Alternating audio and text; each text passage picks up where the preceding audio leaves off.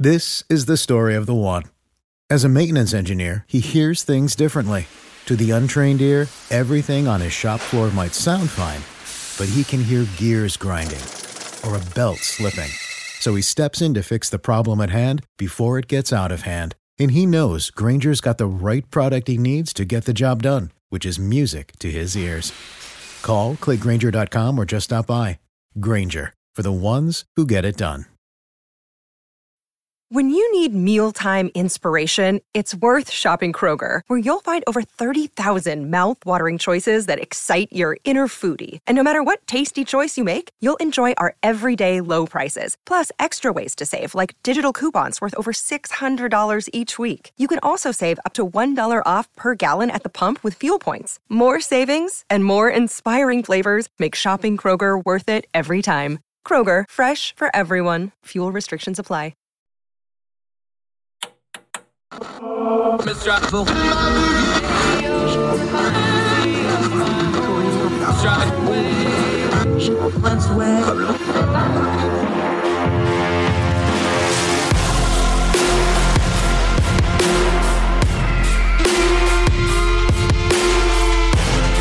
With your host, Andrew Donaldson. This is Heard Tell. Uh, welcome back to Heard Tell. I am Andrew Donaldson. Thank you so much for joining us here on Heard Tell. This is going to be a different kind of program than we normally do. The Uvalde school shooting, Robb Elementary, the preliminary report has been released. We have it uh, from the Texas legislature where they have done their preliminary investigation into the massacre that happened there. We have the report. We're going to read from it verbatim today. We have been highly critical of the response there. We've had a lot of questions of the police. We've had a lot of questions of the response, the investigation.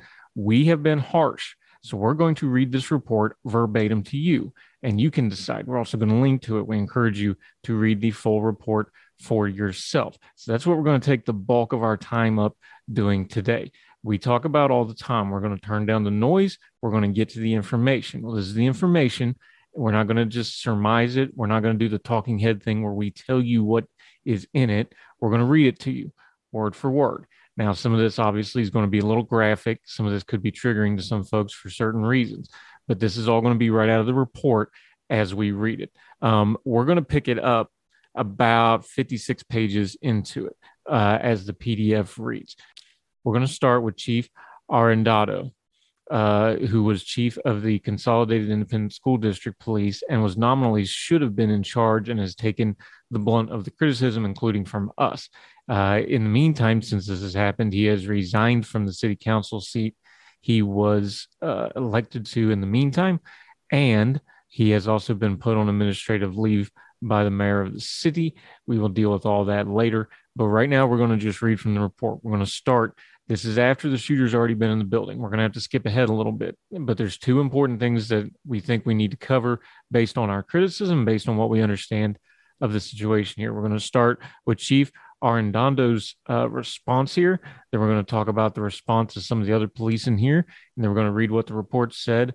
And it's headlined this way What didn't happen that probably should have. So let's pick it up and start with this very special edition of Heard Tell. I know this is going to be different. There's going to be a lot of raw data and information, but we think it's important enough that we're going to take the time to do it. Here we go. Uh, page 56. If you're on the PDF version, you can find this at ordinary times.com. Lots of other places are carrying it as well. Please read the entire document yourself. You owe it to those kids and the situation to know what happened before you go off opining on the internet. That includes us. So we have read the entire document. And here's what it says. Um, picking it up, uh, Chief Arredondo's testimony about his immediate perception of the circumstances is consistent with that of the responders to the extent that they uniformly testified they were unaware of what was taking place behind the doors of room 111 and 112. Those are the rooms that the, the uh, shooter is barricaded in. They obviously were in a school building during school hours, and the attacker had fired a large number of rounds from inside the rooms. But the responders testified they heard no screams or cries from within the rooms, and they did not know whether anyone was trapped inside needing rescue or medical attention. Not seeing any injured students during their initial foray into the hallway, Sergeant Coronado testified Heath's thoughts was that there was probably a quote unquote bailout situation. Chief Arredondo and the officers contended they were justified in treating the attacker as a barricaded subject rather than as an active shooter because of the lack of visual confirmation of the injuries or other information. Chief Arredondo explained his reaction for not continuing an active shooter style response, telling the committee this is a quote from Arredondo now. When there's a threat, you have to visibly be able to see the threat. You have to have a target before you engage your firearm. That was just something that goes through your head a million times, getting fired at through a wall, coming from behind a blind wall. I had no idea what was on the other side of that wall, but you eliminate the threat where you could see it. I never saw a threat. I never got to physically see the threat of the shooter. That's a quote. Back to the report. The barricaded subject approach never changed over the course of the incident, despite evidence that Chief Arredondo's perception evolved to a later understanding that the fatalities and injuries were within the classroom were a very strong probability.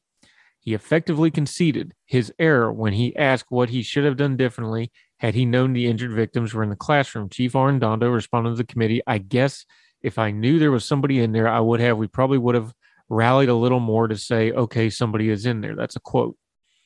Chief Arredondo went to room 109 found it locked and dark, saw a child's head, and realized there were students in that room. Officers Gonzalez asked Chief Arredondo if he wanted to activate the SWAT team, which he confirmed to Gonzalez, then stepped out to make the call. As mentioned earlier, however, the head of the SWAT for Uvalde Police was already in the building. Chief Arredondo then used his mobile phone to call the Uvalde Police Department. The Department of Public Safety supplied the following transcription of this call. These are quotes. Hey, hey, it's Arredondo. It's Arredondo. Can you hear me? No, I have to tell you where we are at. It's an emergency right now. I'm inside the building. I'm, and the dispatcher has some crosstalk here. Arredondo. Is the teacher with him? Is the teacher with him? Is the teacher with him? Is she in the same room as him? Can you hear me, ma'am? Uh, the dispatcher says, I'm right here. Ma'am, is the teacher with him? Is he in the classroom? She's in another classroom. She's in 102. Another person probably across from her. Arredondo, course, okay, we hear him. He's in the room. He's got an AR 15 and he's shot a lot. He's in the room. He hasn't come out yet. We're surrounded, but I don't have a radio. Dispatcher confirms the SWAT location now, and then Arredondo replies, yes. And they need to be outside of the building prepared because we don't have enough firepower right now. All we have is pistols, and he has an AR 15. Dispatcher asks if you want to stay on the phone with me as long as you can. I am, but I'm going to drop it when he comes out of the doors again. All right. The dispatcher over says that 401 has a shooter in 111 or 112. Those are the classrooms he was in. He was going to be armed with a rifle. He repeats a request for SWAT by the funeral home, which is outside an adjacent building. So, so I need you to bring a radio for me and give me my radio for me. I need to get one rifle. Hold on. I'm trying to set him up. I'm trying to set him up. This is a transcript from the 911 call. Now the committee report continues. By 1142, Constable Johnny Field has arrived on the north end of the hallway. Constable Field saw Chief Arredondo on the other end and held up his phone. Chief Arredondo called and began communicating with him by phone as the primary contact on the north end. They discuss the need to evacuate the children from the building, and Chief Arredondo decides to accomplish that by breaking windows. Officers Gonzalez and Page proceed to start breaking classroom windows and helping to evacuate students from the classroom. Chief Arredondo found another unlocked classroom on the east side of the hallway with a teacher and students locked inside, and he told them to stay down. Meanwhile, Sergeant Coronado had exited the building through the south door and made his own report by radio. He requested shields and flashbangs from the police department, and he asked for helicopter support and ballistic shields from the Department of Public Safety. Agreeing with Chief Arredondo's assessment, he reported the shooter was contained, that's in quotes, inside the building and barricaded in one of the offices. Dispatch asked Sergeant Coronado if the classroom doors were locked. He responded he was not sure, but they had a Halligan tool to break it. Radio traffic indicated the attacker was in Mrs. Mireles' classroom, that's room 112 and asked whether the students were inside. In response, Sergeant Coronado requested a mirror to look around quarters. A voice on the radio replied that the class should be in session. After the initial responders took fire from the attackers, Sergeant Coronado remained outside the building on the southwest side for a total of approximately 30 minutes, regularly advising other officers to be careful about potential crossfire or a fatal funnel in the hallway and assisting the evacuation of students and teachers through the windows on the west side of the building. When some newly arrived responders appeared to suggest that the officers should clear out of the south side because the United States Border Patrol Tactical Unit, the BORTAC team, that's the special team that ended up actually taking the shooters down at the end. Responders were operating on the opposite end. Sergeant Coronado responded, The chief is in there and the chief is in charge right now, meaning Arredondo, suggesting both that Chief Arredondo was in control and in communication with the other side of the building, which we now know he was not. While Sergeant Coronado was outside, his body camera recorded several people commenting on the need to find a master key to the classrooms. Once Sergeant Coronado returned inside the south side of the hallway, he found Chief Arredondo on his phone also asking for a key, which was a primary focus of his attention for the next 40 minutes. Chief Arredondo personally tried all of one large set of keys brought to him, and when Sergeant Coronado cautioned him to stay clear of the hallway and the fatal funnel, Chief Arredondo responded, just tell him to F and wait. Much of this time was spent by Chief Arredondo on the phone with Constable Field.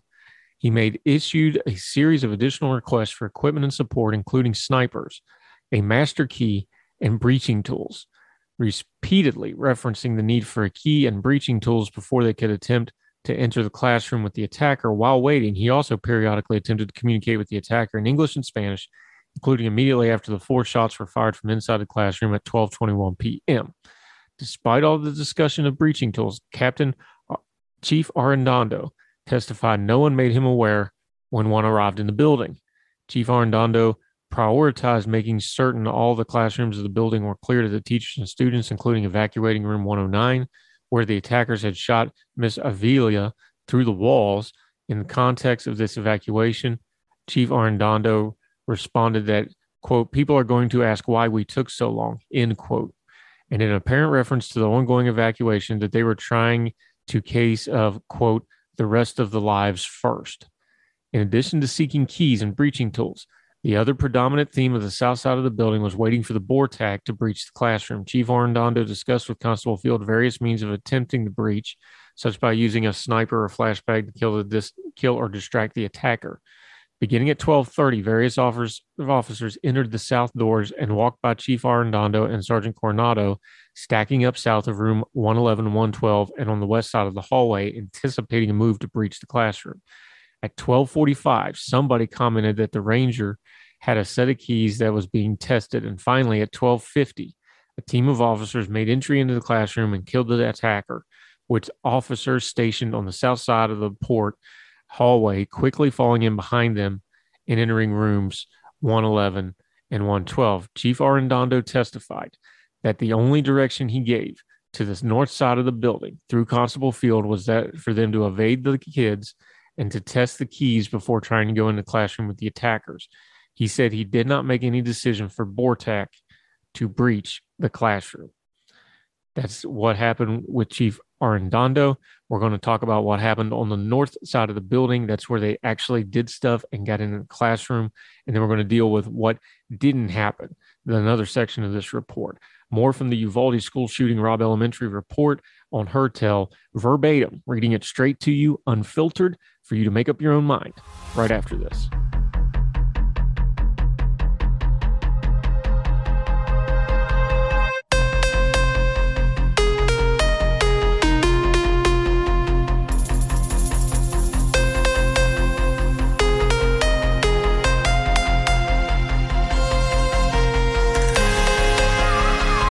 This is the story of the one. As a maintenance engineer, he hears things differently. To the untrained ear, everything on his shop floor might sound fine, but he can hear gears grinding or a belt slipping. So he steps in to fix the problem at hand before it gets out of hand. And he knows Grainger's got the right product he needs to get the job done, which is music to his ears. Call, clickgrainger.com, or just stop by. Grainger, for the ones who get it done. When you need mealtime inspiration, it's worth shopping Kroger, where you'll find over 30,000 mouthwatering choices that excite your inner foodie. And no matter what tasty choice you make, you'll enjoy our everyday low prices, plus extra ways to save, like digital coupons worth over $600 each week. You can also save up to $1 off per gallon at the pump with fuel points. More savings and more inspiring flavors make shopping Kroger worth it every time. Kroger, fresh for everyone. Fuel restrictions apply.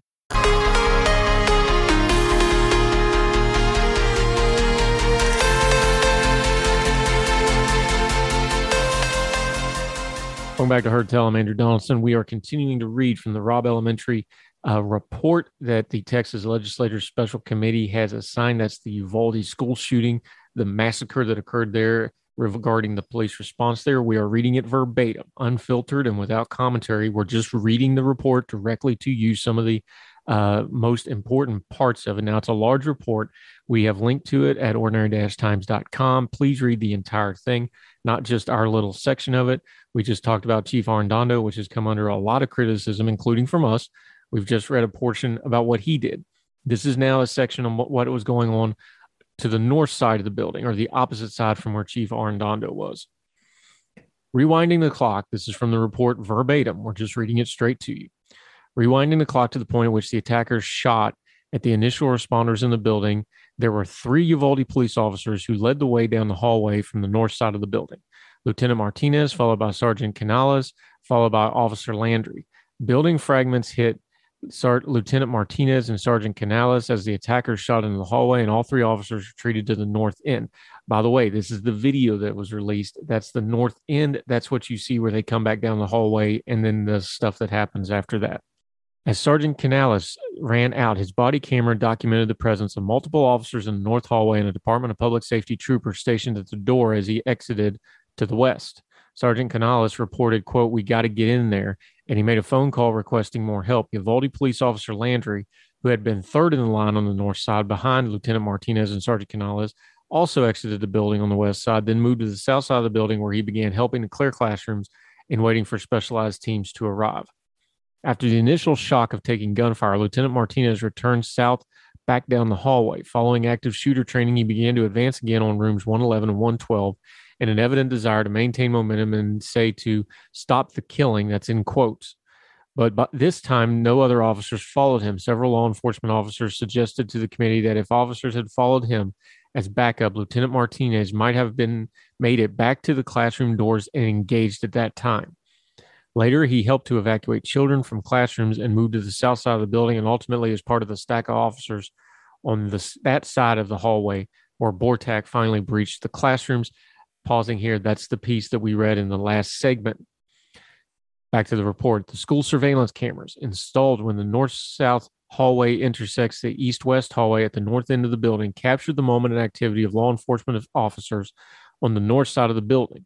From their perspective, the period from 11:37 a.m. when Lieutenant Martinez, Sergeant Canales, and Officer Landry made their retreat from the attackers' initial gunfire to the 12:50 p.m. when a BORTAC-led stack finally made an entry into the classrooms saw the movement of dozens of police officers from a variety of law enforcement agencies in and out of the North Hallway, positioning and preparing themselves for the eventual breaching effort. This is the video we've talked about before. This is the 77 minutes of video that has been widely released. At first, responders from the Uvalde Police Department, including the active chief of police on that day, Lieutenant Mariano Paragas, I apologize if I'm mispronouncing this name, dominated the north end of the building. By the way, that individual, uh, Lieutenant Mariano Pragas, has also been now placed on administrative leave. Lieutenant Pragas, who was one of the earliest responders, testified that he was never in communication with Chief Arredondo and that he was unaware of any communication with law enforcement officers on the south side of the building. That's the first section we read to you. He told the committee he figured that Chief Arredondo had jurisdiction over the incident and that he must have been coordinating the law enforcement response and that the Uvalde police were there to assist. He did not coordinate with any of the other agencies that responded, such as the Uvalde Sheriff's Office, the Department of Public Safety. Lieutenant Pragas did receive a phone call from the chief of the Uvalde Police, who was out of town on vacation, who called to tell him to set up a command post right away. Lieutenant Pragas testified that he went to the back of the funeral home to start a command post, that the funeral home provided an office, and that he went back outside to try to help with what was going on. This did not result in the establishment of an effective command post. Lieutenant Pragas was presented present when the Uvalde CISD, that's Consolidated Independent School District, uh, that's who Chief Arredondo's over, officer Ruben Ruiz entered through the west door and stated, "She says she is shot." We're going to pause here. Ruben Ruiz is the officer that's been in the widely circulated photo who is looking at his phone, the one with the Punisher logo. It's his wife, one of the teachers who was shot. He was in communication with her. He knew that she had been shot. That is the context of those images of him looking at his phone. We'll come back to this later if we have time. Officer Ruiz was escorted away from the building. Lieutenant Pragas was also testified he heard on the radio about 9 11 calls that had come from inside the classroom. And he told the committee that it was his understanding that officers on the north side of the building understood that there were victims trapped in the classrooms with the attacker. According to Lieutenant Pragas, while nobody said it, the officers on the north side of the building were waiting for other personnel to arrive from the Public Department of Safety or BORTAC, which would be better equipped like rifle rated shields. As responders continued to arrive on the scene, officers stationed outside the building directed them to assist in the perimeter. Special Agent Luke Williams of the Department of Public Safety testified that upon his arrival, he disregarded a request that he assist at the perimeter and instead he proceeded to the east door and the north side of the building. He began to clear rooms along the north hallway and found students hiding in the boys' restroom. The students had his legs up so as not to be seen in a stall, as he had been trained to do. Good for this kid paying attention. And he demanded that Special Agent Williams confirm he was with law enforcement, which he did by showing his badge under the stall. Way to go for this kid knowing what to do in situational awareness. They need to teach what this kid did to everybody. As Special Agent Williams then approached the intersections of the hallway from the east, where a group of officers was positioned, and the west side intersection with the weapons pointed to the south, he heard somebody say, Y'all don't know if there's kids in there. Special Agent Williams interjected, If there's kids in there, we need to go in there. That's a direct quote. Any officer who had been positioned in the hallway responded to Special Agent Williams that whoever was in charge would figure that out. Boy, we're developing a theme here, folks. Another officer pointed out to him that his position on the east side of the intersection was creating a crossfire situation relative to the group of officers pointing their weapons towards rooms 111 and 112. From the south, Special Agent Williams departed to continue clearing other classrooms. Between 1152 and 1221, remember the breach happens at 1225. The surveillance video shows four different ballistic shields arriving at the building. Importantly, only the last shield furnished by the U.S. Marshals was rifle rated. The committee heard evidence that the rifle rated shield was the only one that would have provided meaningful protection to the officers against the attacker's AR 15 rifle. The committee received no evidence that anyone told Chief Arredondo or anyone else on the south side of the building about the arrival of the rifle related shield. Just before 12:30 p.m., there was a burst of activity on the north side. A group of officers moved past the position previously established at the north end of the intersection and they began to establish a stack close to the north side of rooms 111 and 112. Fused from the south, Sergeant Coronado announced the arrival of BORTAC. Another group of officers began to stage medical triage on the east side of the north hallway. This indicates that BORTAC had lightly, likely assumed tactical command of the incident at this time, which they would have done before entering the room. BORTAC Acting Commander Paul Guerrero came to the north side of the building upon his arrival at Robb Elementary. In the post incident statement, he said he was advised that, quote, that the subject was possibly shot multiple children, was still in the classroom, end quote.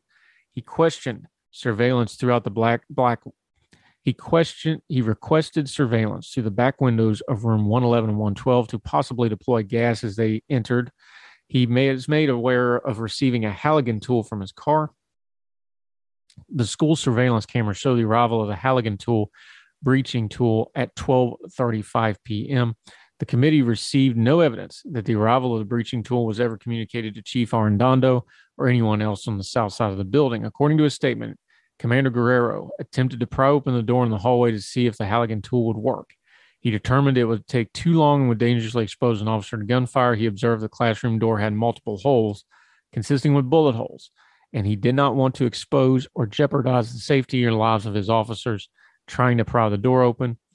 Commander Guerrero then obtained a master key from the office of the scene. We're going to take a quick break here. Commander Guerrero is going to continue to try the doors. Then we're going to have the actual breaching of the doors. We are reading directly from the Uvalde Robb Elementary report. We're reading it verbatim without further comment, and we will continue to do so on Heard Tell right after this.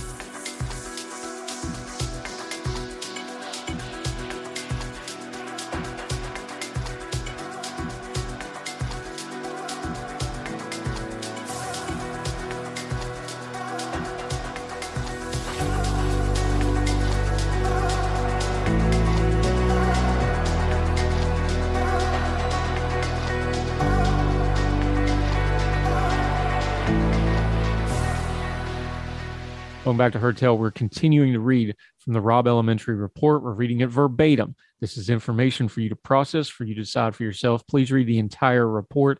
It is available, and we have linked to it at ordinary-times.com. Other outlets have it as well, as well as the 77-minute video, which depicts a lot of what we're describing. We're continuing to read. We are picking up where the commander of the BORTAC team uh, is starting to try to get into the classroom. Commander Guerrero uh, then obtained a master key from the office at the scene. As he made his way to the classroom door, an officer advised him to try it on another door first. He attempted to open another door along the hallway and it did not work. He saw a few Border Patrol agents and advised them to start setting up for a triage situation of mass casualties. He then received a second master key, which he successfully used to open another door. Working with the BORAC team, BORTAC team, Commander Guerrero and another agent used the rifle rated ballistic shield to give him cover as he opened the classroom door. Commander Guerrero placed the key in the room to door 111 and opened the door. Colonel Guerrero's contemporaries report stated that he unlocked the door, but as explained above, there's reason to question whether the door was actually locked or not. The attacker was standing in front of the closet in the corner of room 111, and he fired his rifle as the stack of officers coming through the classroom door.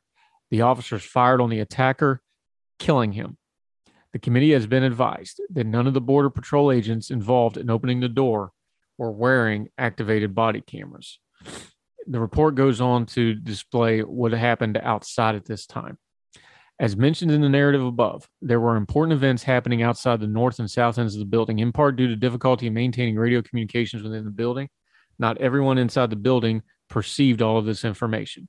A police radio communication of unknown origin stated at 11:56 a.m., "quote It is critical for everybody to let PD take point on this." End quote. None of the witnesses interviewed by the committee indicated any knowledge of this communication of what it meant by PD taking point on this. The general consensus of witnesses interviewed by the committee was that officers on the scene either assumed that Chief Arredondo was in charge or that they could not tell that anybody was in charge of the scene described by several witnesses as chaos or a quote cluster. There was a series of phone calls with a student inside room 112, initiated by the student calling 911 at 1203. Radio traffic communicated to those officers who could hear it that, in fact, a student had called from within the classroom. Several witnesses indicated that they were aware of this, but not Chief Arredondo. The committee has received no evidence that any officers who did learn about the phone calls coming from room 111 and 112 acted on it to advocate shifting to an active shooter style response or otherwise activating a more urgently need to breach the classroom. The heading of this section What Didn't Happen in those 73 minutes. Reading from the report A major error in the law enforcement response at Robb Elementary School was the failure of any officer to assume and exercise effective incident command. Uvalde police officers responding to a vehicle wreck and shots fired, appeared to have arrived first on the scene, which would make them one of the initial commanders. Uvalde Consolidated Independent School District Police Chief Arredondo quickly arrived as the incident moved, as the law enforcement response evolved. This made him a natural person to assume command over an incident as it developed, but Chief Arredondo does not consider himself to have assumed incident command. He explained to the committee, this is a direct quote, when you're in there, you don't title yourself. I know our policy states you're the incident commander. My approach and thought was responding as a police officer. And so I didn't title myself. But once I got in there and we took the fire, back then I realized we need some things. When I've got to get in that door, we needed an extraction tool. We needed those keys. As far as I'm talking about the command part, the people that went in, there was a big group of them outside the door. I have no idea who they were and how they were walking in or anything of that kind. I wasn't given that direction. There's a break in the commentary here, but this is still a quote. You can always hope and pray that there's an incident command post outside. I just didn't have access to that. I don't know anything about that. It's a direct quote from Arredondo. Other people, continuing with the report, other people could have assumed command, including the next people, the Uvalde's CISD pre assigned line of command for active shooter response, or others on the scene with more experience or training. ALERRT training teaches that any law enforcement officer can assume command, that someone must assume command, and that the incident commander can transfer responsibility as the incident develops. That did not happen at Robb Elementary, and the lack of effective incident command is a major factor that caused other vital measures to be left undone. Again, we're reading from the Uvalde uh, school shooting report, the Robb Elementary report from the Texas Legislative Committee. We're reading it verbatim here. That did not happen at Robb Elementary, and the lack of effective incident command is a major factor that caused other vital measures to be left undone.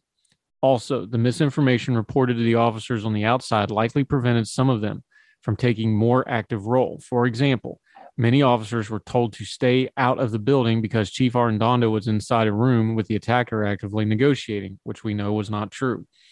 Responders did not remain focused on the task of, quote, stopping the killing as instructed by active shooter training.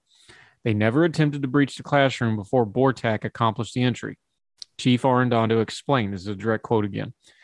I knew those doors, those doors open outward. They're thick, heavy doors with a metal frame. Most people are used to as police officers, you're going to resident, you kick in the doors. That just was a common thing in our business you don't have that option here. I knew that a ramrod, which I call a buddy, which is, you know, the heavy pipe with two handles, that wasn't going to work. And that's why we were calling for an extraction tool and keys. Back to the report, but nobody ever checked the doors of room 111 or 112 to confirm they were actually locked or secured. Room 111 probably was not. Chief Arredondo's search for a key consumed his attention and wasted precious time delaying the breach of the classroom. Nobody called Principal Gutierrez to ask about the location of a master key. She had a key, and the head custodian had a key, both on site. Yet, despite all the efforts to find a key, nobody called her. Although discussed on both the south and north sides of the building, nobody ever created a diversion on the east side of the building where rooms 111 and 112 had windows.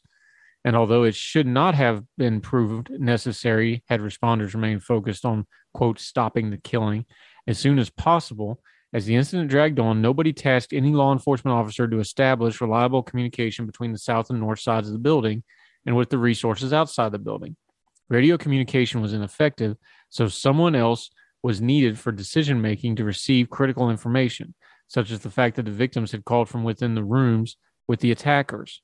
To the extent that there was confusion among officers about whether the scenario was an active shooter or a barricaded subject, Information that there were wounded victims in the rooms would have clarified the existence of an active shooter scenario.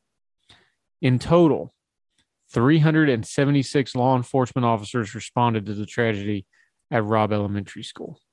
There's a breakdown here. We will skip that. You can read it for yourself. Continuing with the report. The committee's chief goal from the very beginning has been to re- provide accurate information from dependable sources. The public's need for the accurate information only has intensified as we have investigated the facts surrounding the tragedy. Problems with the flow of information have plagued government, media, and public discussion about what has happened at Robb Elementary from the outset, damaging public trust, inflicting a very real toll on the people of Uvalde, and creating imperative to provide a reliable set of facts. We will continue to read from the Uvalde report of the Robb Elementary School shooting right after this on Heard Tell.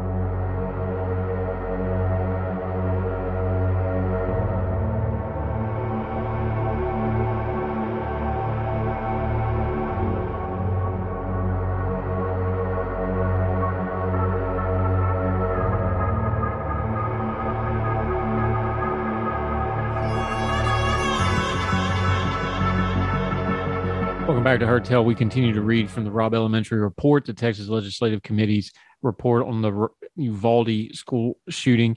We have reached the part of the report now. We're skipping around a little bit for time and context. These are the factual conclusions of the committee.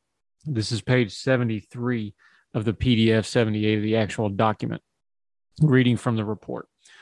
Based on the foregoing information developed through its investigation, the committee has drawn the following preliminary conclusions.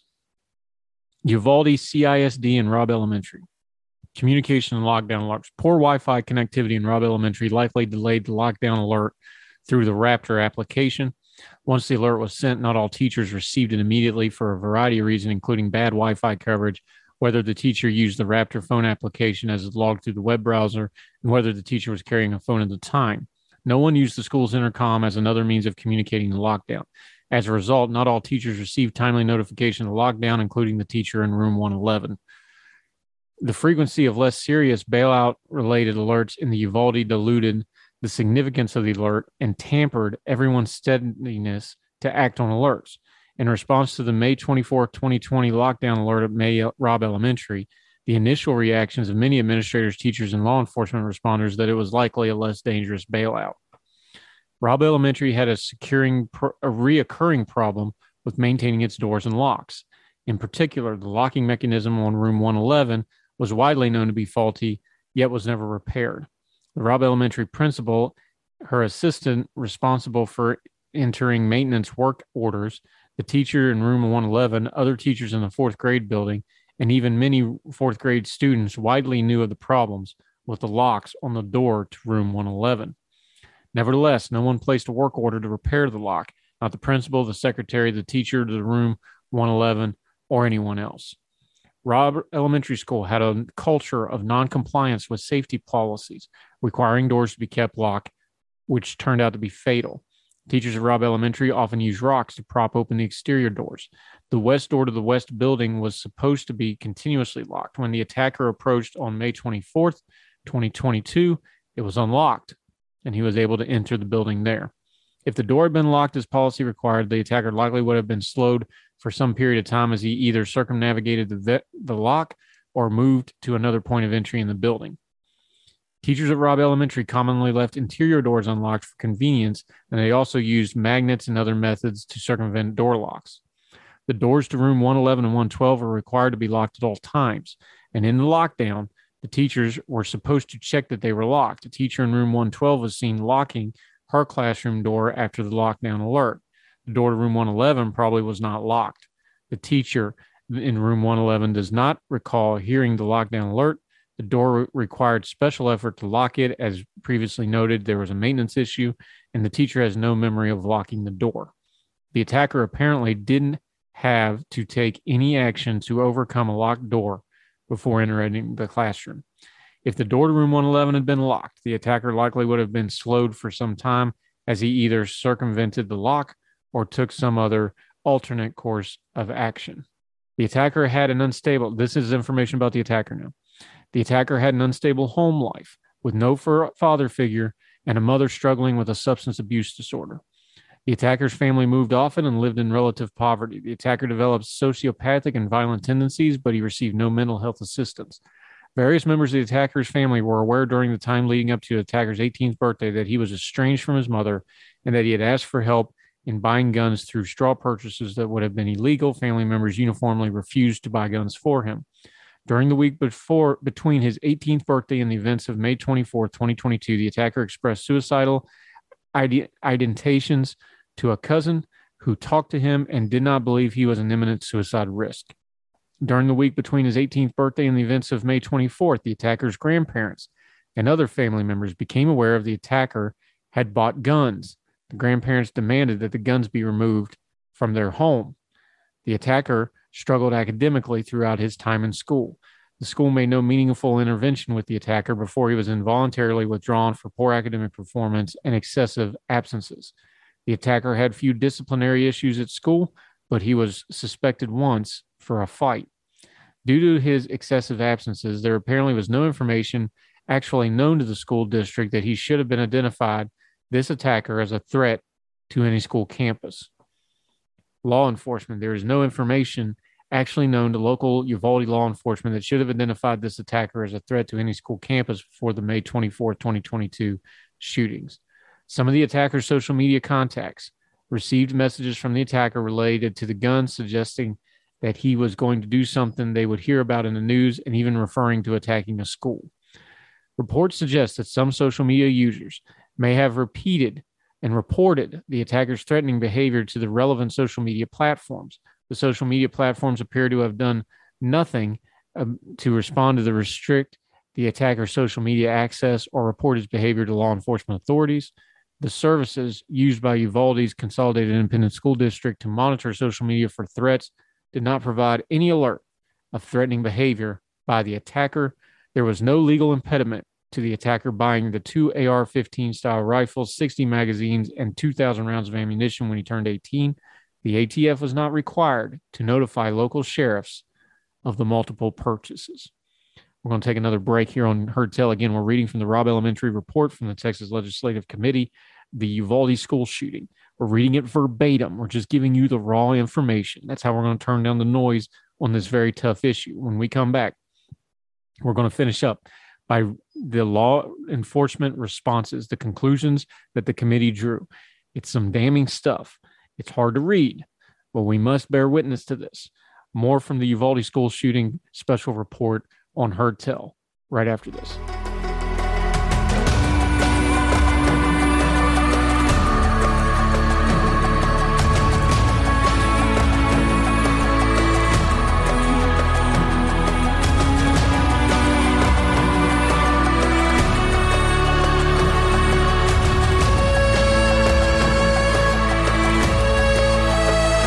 Welcome back to Heard Tell. Uh, we've reached the part of the report that is uh, the conclusions of the committee that investigated and the law enforcement response from the report. There was no law enforcement officer on the Robb Elementary campus when the attacker came over the fence and towards the school. Citizens at this scene quickly alerted law enforcement about a vehicle accident, a man with a gun, and shots fired near the Robb Elementary campus. As initially reported by Uvalde Police Dispatch and understood by most initial responders, the incident began off campus as one would have been in the jurisdiction of the Uvalde Police Department. Uvalde police officers were among the first, if not the first, law enforcement respondents on the scene as a man firing a gun moved towards Robb Elementary School. As the situation developed and responders received more information, it became apparent that the threat moved onto the school campus and within the jurisdiction of the Uvalde Consolidated Independent School District Police Department. Multiple law enforcement officers arrived at all, Robb Elementary within a few minutes of the attacker coming over the fence. As Uvalde Police Department officers saw a person dressed in black and thought it might have been the attacker. From a distance of over 100 yards, that officer requested permission to shoot. Subsequent analysis suggested that the person in black was a school coach, and the officer did not have an opportunity to stop the attacker by shooting him before entering the west of the building. Wow. Robb Elementary School coach Yvette Silva acted heroically and almost certainly saved lives by alerting the school to the attacker's advance. Most fourth grade classes successfully locked down as a result of her quick response. After entering through the unlocked west door that we've already talked about, the attacker had about three minutes in the west building before first responders arrived at the building, including approaching two and a half minutes, during which the attacker is estimated to have fired over 100 rounds of ammunition. The initial responders to the west building heard gunfire and encountered a hallway with a fog of drywall debris, bullet holes, and empty rifle casings. They converged on rooms 111 and 112, which they identified as the location of the attacker. They acted appropriately by attempting to breach the classroom and stop the attacker. The attacker immediately repelled them with a burst of rifle fire from inside the classroom. Pausing here, this is the video this is the point where you see them running back down the hallway and taking up a position back. That's what just happened was the shooter taking shots at them. The responders immediately began to assess options to breach the classroom, but they lost critical momentum by treating the scenario as a quote barricaded subject instead of with the greater urgency attached to the active shooter scenario. It actually was an active shooter scenario because the attacker was preventing critically injured and wounded people from getting out and getting medical attention. An active shooter scenario differs from the barricaded subject scenario in what law enforcement officers respond to the active shooters are trained to prioritize the safety of the innocent victims over the safety of law enforcement responders. At first, the first responders did not have reliable evidence about whether they were injured victims inside rooms 111 and 112, although circumstantial evidence strongly suggests that the possibility, including the fact that the attackers had fired many rounds inside the classrooms at the time when students were in attendance. The ALERRT training, quote, reliable evidence standard does not align with the reasonable officer standard applied to ALERRT in its preliminary and partial report to the Robb Elementary shooting. Uvalde's Consolidated Independent School District active shooter policy called for Uvalde Consolidated Independent School District Police Chief Arredondo to be the incident commando if an active shooter response. Chief Arredondo was one of the first responders to arrive at the West Building. In the initial response to the incident, Chief Arredondo was actively engaged in the effort to stop the killing. That's a quote up to the point when he was the attacker was located in room 111, 112, and the attacker fired on the responding officers. By this time, there were dozens of officers on the scene, but Chief Arredondo did not assume his prearranged responsibility of incident command, which would have entailed informing other officers that he was in command and also leave the building to exercise command, beginning with establishing an incident command post. Instead, he remained in the hallway where he lacked reliable communication with other elements of law enforcement, and he was unable to effectively implement staging or command or control of the situation. Over the course of the next hour, hundreds of law enforcement officials arrived on the scene, 376 of them we now know. The scene was chaotic, without any person obviously in charge or directing the law enforcement responses. To the extent any officers considered Chief Arredondo to be the overall incident commander, they also would have recognized that he was inconsistent with him remaining inside the building.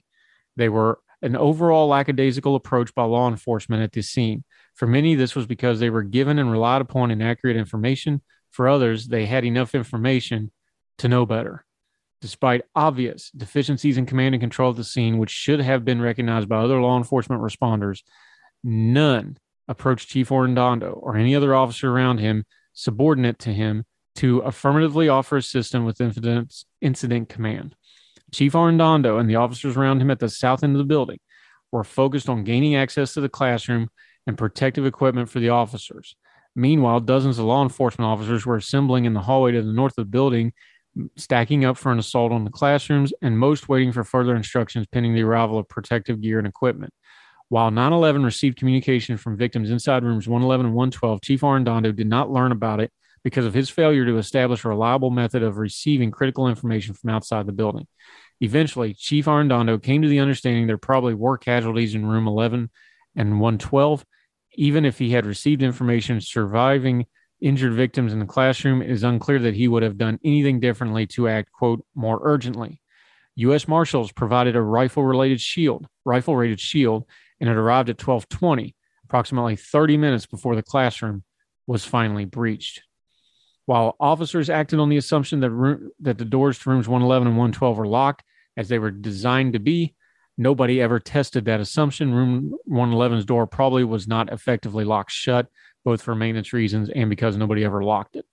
Chief Arredondo did not actually exercise tactical incident command over the BORTAC team, nor did the BORTAC team seek instruction from Chief Arredondo. By the time the BORTAC team breached the classroom, the tactical command inside the building had de facto been assumed by BORTAC, acting on effectively the same information available to Chief Arredondo, including an assumption of injured victims. The BORTAC commander on the scene waited until arranging a rifle rated shield and obtaining a working master key before attempting to breach the classrooms. The committee has not received medical evidence that would inform them of the judgment about whether the breaching of the classroom sooner then the approximate 73 minutes that passed between the first responders' initial arrival on the west of the building and eventual breach of the classroom could have saved the lives or mitigated injuries. As described above, it is likely that most of the deceased victims perished immediately during the attacker's burst of gunfire. However, given the information known about the victims who survived through the time of the breach and who later died on the way to the hospital, it is plausible that some of the victims could have survived if they had not had to wait 73 minutes for the rescue. You're listening to Heard Tell. We're reading the Robb Elementary School report verbatim. We need a break. We'll be right back to wrap up the show right after this.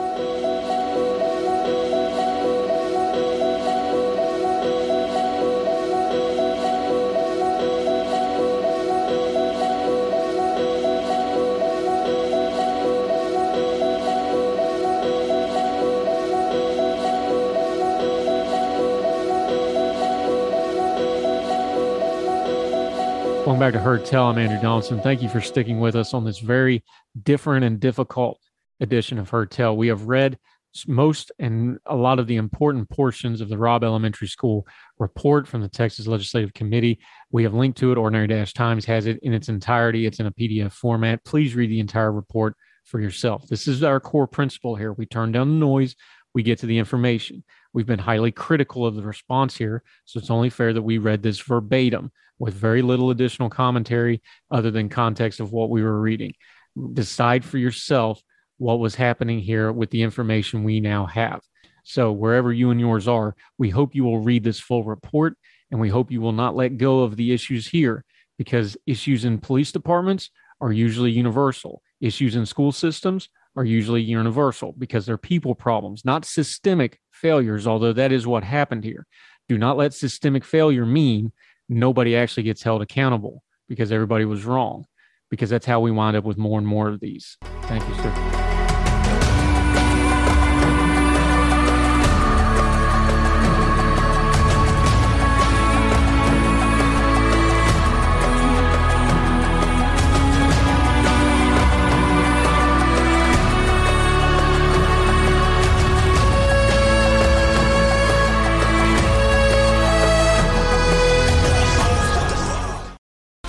Back to Heard Tell. Okay, he's back. Burt Likko, our great friend, our attorney friend. We're going to go out into the deep water and get really into something that everybody says it. Everybody uses the terminology. I'm pretty sure none of us are on the same song sheet trying to figure this out. We're going to be talking rights with him. Burt, how are you today, my friend? I am doing very well, Andrew. It's uh, it's a gorgeous day out here in the Northwest, and I hope that it's at least that good for you. That's quite the office view you got going there, my friend. That's uh, fantastic little little place called uh, Silver Falls. Yeah. Come on, come on out. We'll take a walk there. Famous waterfall. Uh, he says it as if it's easy to walk up there. It uh, is not. It's a little bit of a hike. Mm-hmm. Um, no pun intended there. All right, buddy. Here's what we're going to do today. I we've been batting this around for a couple of weeks. I want to get into it. Here's why I want to talk about rights, because look at all the news headlines we've had lately. Um, gun control, gun rights, Second Amendment, First Amendment, online, uh, Twitter, Elon Musk, abortion, uh, personal rights. That goes back to privacy rights, goes to other. All this stuff boils down to arguments over rights. But I'm pretty sure that everybody in America, if you take 50 Americans and ask them to tell them what's your rights and what does rights mean, you're probably going to get 45, 50 answers. Does it seem to you, as an attorney, as somebody who's actually studied this, do we have a good consciousness in our country of what our rights actually are other than just the buzzwords of saying this is my right or that's my right you know the buzzwords that we hear out in um, out in the culture if you particularly if you get out on social media and listen to people talk about what their rights are um, they often really boil down to i get what i want. And that's that's not a principled way of approaching the idea of what rights are. Uh, you, you, need some idea of what law is before you understand what rights are. Um, this is getting into some political science stuff. Fortunately, I have a political science degree before uh, before heading on to law school. So, you know, let, let's take a minute and think about what the law is, and that'll inform our idea of what rights are, because rights are a part of the law. Um, there's a lot of different judicial philosophies out there, but there's really uh, three and a half big ones. Uh, the first one, and, and this is what uh, judicial philosophy really is, not talking about uh, liberal conservative stuff, but, uh, but how do judges approach what the law is? a lot of them and the framers of the Constitution were big subscribers to the idea of natural law. This is the idea that there's some sort of a grand, pure law that exists uh, somewhere in the universe, a, a platonic form of the ideal set of laws. The ideal law is a coherent whole. Um, perhaps, uh, perhaps you believe this comes from God. Perhaps you believe that this is a function of uh, what it is to be a human being and what it means to be a human being living in a society. Perhaps it just comes from uh, notions of morality. Uh, if you want an example of how we can take a very abstract, airy concept like natural law and make it real, go to your state's vehicle code and look up something called the basic speed law. That's a good example of natural lawyering made real you should not drive your car faster than is safe for prevailing circumstances, is roughly how the basic speed law translates. That doesn't give you a number for how fast to drive, but it does give you a concept. And if you get a ticket from a police officer for violating the basic speed law, everyone in that court, when you show up to have that ticket adjudicated, is going to know what they're talking about. That's one way of approaching what the law is what is a right if you approach the law this way?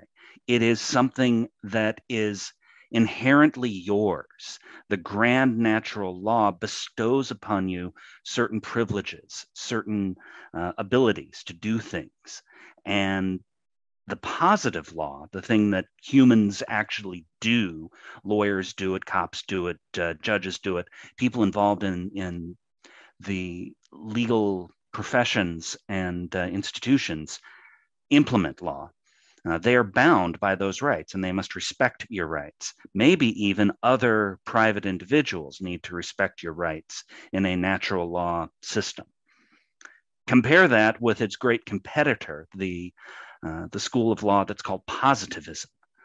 Uh, positivistic law says that law is the will of the sovereign enforced with uh, legitimated power.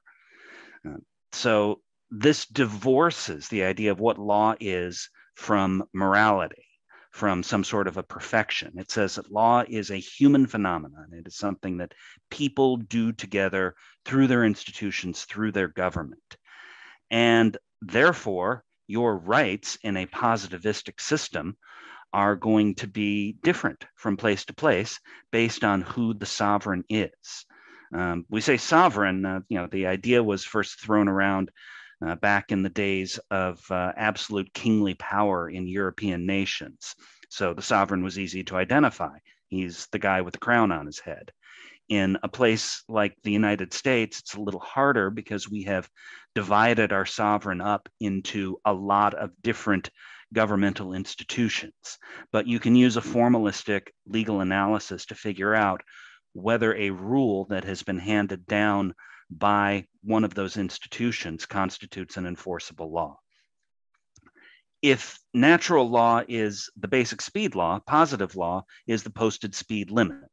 Uh, the sign that says 35 miles an hour is the positive law that tells you how to drive.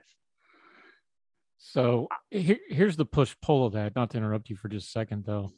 The reason we have to have that is because what you're talking about the law, where it comes from, the second part of that coin is who enforces it and the push pull, especially when it comes to America, and as we'll get into with the Declaration of Independence and the Constitution and Bill of Rights and all that, is you have a government and you have people. The government has rights and the people have rights. And I'm I'm really simplifying this, but that ratio, you know, more power to the government, less rights for the people, more rights for the people, less power for the government. Balancing that ratio, that's really where you start getting well, which theory are you going to to try to balance that ratio? that's where all this heads and where it all kind of gets real icky in a hurry, isn't it? Uh, among other things, uh, there. This is an area where I will caution you to be careful with the construction of your sentence. Um, you will hear the idea of a, uh, a state's right or the government has the right to do things. Right. Um, it's um, I, I, take great exception to that. If I have a contribution to make to uh, to all this taxonomy, it's that governmental institutions, uh, the government uh, does not have rights, period. Uh, they cannot have rights under any of these systems. The government has power. The government has the ability to go out and send uh, men and women with guns to make you do things. That's what power ultimately is. Uh, we legitimate it. We say this is an okay thing to do under certain circumstances. But uh, but ultimately, um, as uh, as as Mao said, power comes from the barrel of a gun. Uh, not that I wish to hold up Mao as a uh, admirable figure. Well, I mean, we've had the divine rights of kings that you already touched on, and now Mao. So we're off to a great start discussing rights. Uh, Burt mm-hmm. joining us. Talk about that power, though. Um, government power. It's the line in the Declaration of the of Independence that everybody goes to um, it's probably where everybody when they think rights if they have any kind of education in american history at all it's probably the first thing they think of you know we are all men are created equal endowed by their creator unalienable rights life liberty pursuit of happiness and then the very next line that everybody skips when they do life liberty and pursuit of happiness to secure these rights governments are instituted among man derived their just powers from the consent of the governed just that sentence there and everything you just said that's years worth of legal theory to try to straighten out but we're doing this in real time trying to discuss what our rights are what the government can and can't do. Like you just said, the government's got a lot of authority right up to and including taking your life at the barrel of a gun when it comes right down to it, as we've seen too often with law enforcement. Where do we start deriving how to explain to people what their rights are with that much umbrella over top of it? That line from the Declaration of Independence requires a ton of unpacking. Uh, let's let's just start with one of those phrases, the one that people like to uh, like to invoke: inalienable rights. Um, what does the word inalienable mean? Uh, it does not mean that these are absolute rights. It means they are non-transferable. It means that they are inherent in yourself and can't be given to someone else. But it doesn't mean that these are absolute rights. And that's why the institution of government becomes important. If I have an absolute right, then that means that I have that right over you. I have the right to do a certain thing, whether you like it or not, whether you object to it or not. And your rights don't matter. Well, that's not how you build a society. That's not how you build people living together peacefully. That's not how you build people um, being equal to one another in, in any sort of a fundamental way. Maybe you don't think people should be equal. Maybe you think the king should be better than everyone else. Uh, that's one way to have a society, I suppose, but it isn't a particularly lawful one. It isn't one that I think most people would want to live in. They are good attorney friend Burt Likko, more on Heard Tell right after this.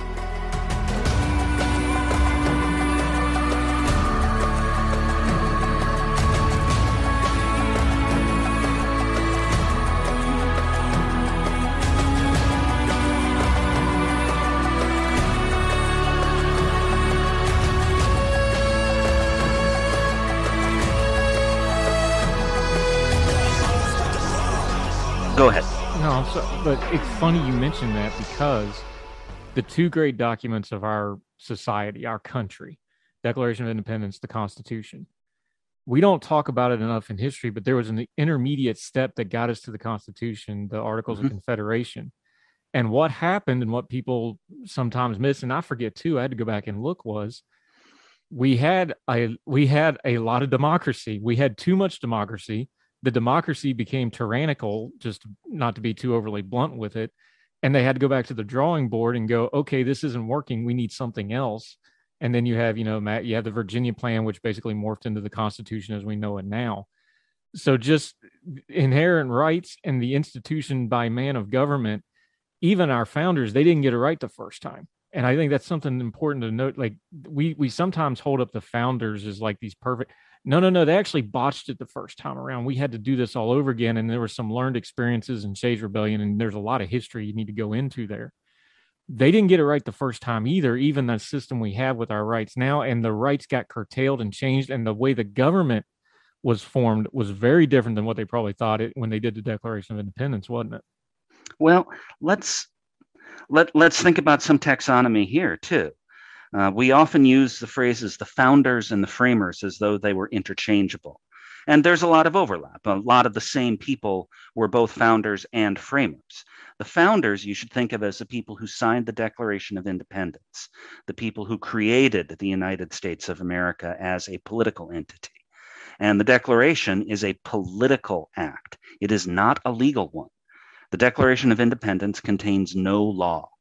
It is an important document because it creates the country. It is uh, the organic source of the United States of America. But the law was created by framers. These are the people who signed the original Constitution, the unamended Constitution. Uh, framers crafted this as a law. And what it is, is not some holy writ created by people acting under divine inspiration or trying to set down rules for all time. Uh, they were very clear about what they created. It says so right in the document. The Constitution is the supreme law of the land. It is a law. The Constitution is a legal document. It is a legal document that is the result, as you correctly point out, of a political decision to say what we are doing right now under the Articles of Confederation isn't working. We need to do something different. And then the result of a lot of political compromise. Uh, you should think of the the framers creating the Constitution as no different than the politicians of today trying to create a major piece of legislation. There was horse trading going on, there was log rolling going on. Uh, all of the kinds of deal making, all of the kinds of uh, political interactions that we either like or dislike, depending on whether we like or dislike the politicians, go, went into the creation of the Constitution. It is, uh, it is the sausage that got made in Philadelphia in 1787. And the sausage making process was not pretty. Yeah, and for people who might recoil at that a little bit and say, "Oh, well, that's a you know, well, you're not being respectful. That's a part." No, because they actually, if you read the history on it, and I did before we had this conversation, they didn't actually gather to write the Constitution and form a new government. They were actually just going to do some tweaking on it. And Madison and the Virginians hijacked the whole thing and went, okay, let's try to do something big and radical here. And they did. But there was a lot of th- uh, slavery's the big one that almost, you know, hijacked the whole thing, almost brought it to a screeching halt. There was states' rights issues. Uh, the biggest one was actually taxes and property uh, ownership. That was the big thing of the day when we're talking rights, let's start with that one because it's the very first thing they did with the Bill of Rights. It was the thing that is the most in the notes and the letters and the contemporaneous materials of the day. They were absolutely obsessed over taxes and property rights, justly so because of what happened during the Revolution. That's kind of the start of the discussion of rights as they formed in the Constitution was property rights and taxation powers, right? And they adopted a a system of government. They adopted a phrase that says life, liberty, and property can't be taken without due process of law. Well, what does that mean? What what they they agreed on those words, but what do those words mean in practice? They did need a government that was going to be able to levy taxes and send people out to go collect those taxes and enforce those taxes if need be, uh, because there was no military that was left to defend the country if uh, if Britain decided they wanted to take the United States back at some point. And or if uh, they they did try, and um, you know, well, they got Washington at least for a little while, but uh, that wound up being an, another draw. Yay us. Uh, Burt Likko joining us. We're getting into some deep stuff on rights, where they come from, especially here in America. We're going to take a quick break, come back. We're going to start working through these actual rights. You've heard about them uh, freedom of speech, freedom of religion, freedom of press. What do they actually mean? Where does it come from? The black and white legal and the practical as it stands today. Our good attorney friend Burt Likko, more on Heard Tell.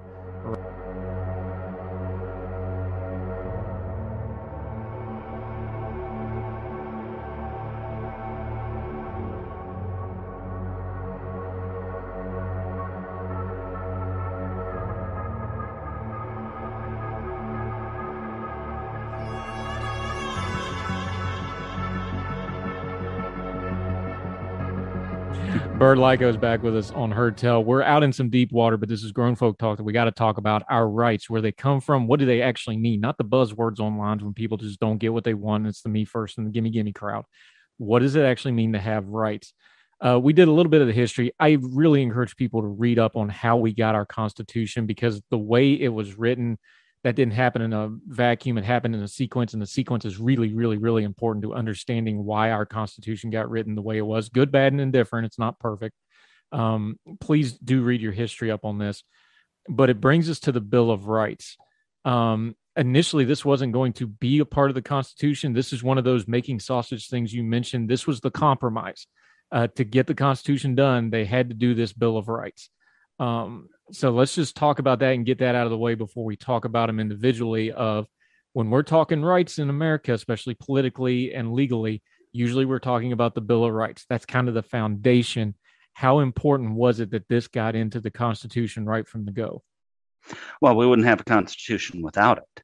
Uh, there's a very large faction of people who were we, we now identify under the name anti-federalists. Uh, I think the most prominent among them was a, uh, a politician from Virginia named George Mason. And uh, Mason and the rest of his allies said there need to be limits on the federal government's power over individual people because we have rights. Remember, all of the framers were steeped in Enlightenment era notions of natural law and human beings possessing natural inherent rights. You'll see that language pop up again and again from the Declaration through the Federalist Papers, through the Anti Federalist Papers, which are also important to read. So uh, Mason and his allies argued that the government could run roughshod over these inherent rights. The response from the Federalists, from Madison and his allies, was, I think, pretty weak catch up. For instance, the Establishment Clause. Uh, the the Establishment Clause of the First Amendment says that Congress shall make no law respecting an establishment of religion. Now, we need to understand what they meant by an establishment, but uh, for for shorthand purposes, let's call it an official religion of the country. Madison argued, well, there's no specific grant of power to Congress to create an established religion, therefore, Congress can't do it. And Mason said, no, that's not good enough for us. We don't trust ourselves, this group of politicians, um, um, among which he was uh, a, a, participant, to not do that. Uh, because a lot of people, when given power, will create laws that say we win, we get our way. So if there are more congregationalists than any other kind of religion in a given area, like say in Massachusetts, they will establish an official religion. Congregationalism was the established official religion of the Commonwealth of Massachusetts for about 60 years after the Constitution was adopted. So he, he was probably right about that. He demanded, um, he and the other anti federalists, it wasn't just him, uh, demanded that in order to get their agreement to ratify the Constitution, that a Bill of Rights be immediately passed that limited the power of the government to do certain things that were important. 12 were originally uh, written, a total of 11 have been adopted. Uh, the first 10 are what we call the Bill of Rights. I want to pause for just a second because on this, on this program we covered a, a piece in uh, Diplomatic Courier a couple of weeks ago uh, where they did this index of freedom across. And this isn't one of the BS ones. This is one of those where they actually put some thought into it. It's not one of those oh freest countries in the world and you know Iran's number three or whatever. This isn't one of those. But they were talking about the resilience of societies and cultures and nations and they made the point because I think a lot of people kind of wonder or they never thought about why religion was number one on the First Amendment. And then you get freedom of press, speech. All, those followed after religion. Why is that? And this is modern day. This is right now. And they talked about one of the biggest indicators of a resilient society is the freedom of the press and freedom of religion, and that they have to go together and work together. Now that sounds weird to us because we always think, well, it's freedom of speech and then freedom of religion and free. We have a different order, and they said, no, no, no, no, because the press is the accountability and the religion is how much leeway the government's going to give you to think, and that's the indication of the resiliency of a society and a government is how they handle those two things together. And I find it really interesting that in the modern times, even that's still true that they put religion number one because religion, you know, we we are the great experiment in man self governing religion is how men try to kind of figure out their place in the world on top of it. It's really amazing how those things all go together and they put it first and it's the third word, what the third or fourth word in the whole thing. That's all very, very purposeful. And let me underline that a little bit by pointing out a lot of the things that you do with um, with your religion, uh, with your religious institution that you that you affiliate with on a voluntary basis, uh, those things are protected by the First Amendment, uh, but they are probably protected by expression rights rather than religious rights. If you are, for instance, a, a Mormon or a Jehovah's Witness who is uh, required under your doctrines to go out and spread the good word and proselytize. Proselytizing is protected under freedom of speech, not as an exercise of religion. If um, a, a, whole lot of what you do under your the, the the cloak of a religious activity is actually freedom of expression and both of those groups the mormons especially they had their periods of persecution in this country because of their unique faithness. This goes back to where we started with rights again. You know rights is always going to be a push pull thing. Where does your religion it's not not even proselytizing but just like you know the Mormon faith will have a different thing than my Baptist faith. Our Catholic friends are very different from our Jewish friends, and a uh, Muslims different sects inside of Islam may not get along with the other sects as we see all too well in the world um, mm-hmm. because of the rules. That goes right back to where we started with rights. There's always that push pull of where does my rights stop and where do they go to you and where do they have to stop on you before they infringe on you And that's the eternal debate, isn't it? Let me propose my construction, my my own contribution to the discussion of what legal philosophy is. Your way of understanding rights is that if you are acting within your rights, it is a sphere of activity where you hold the ultimate decision making power. You are the one who decides at the end of the day uh, what is going to happen. Will I uh, vote for a Republican, a Democrat, or will I vote at all? I am the one who decides that. Ultimately, you don't have the power over me to make me vote a certain way. Uh, the government does not have power over me to make me vote a certain way. Therefore, when I choose whether to vote and how to vote, that is me acting autonomously. I hold the autonomy. If it's a question of the government exercising power, the government is the one who exercises ultimate autonomy. I do not have a choice about whether or not I will pay my taxes. If I choose not to pay my taxes, somebody from the government is eventually going to come along and say, uh, too bad, Burt, you are going to pay your taxes, and we're going to be taking that money directly out of your bank account because you do not have the ultimate authority here. Who has autonomy? If it's the individual, we are talking about a right. And if it is the government, we are talking about the government's power. Your right ends where the government's power begins, and vice versa. The law tells us where that boundary is. And crafting the law is a complex task because we live in a complex society with a lot of individuals and we want to maximize the amount of rights that people have. So, how do we create laws that allow people to use the maximum amount of rights available while still having an effective government?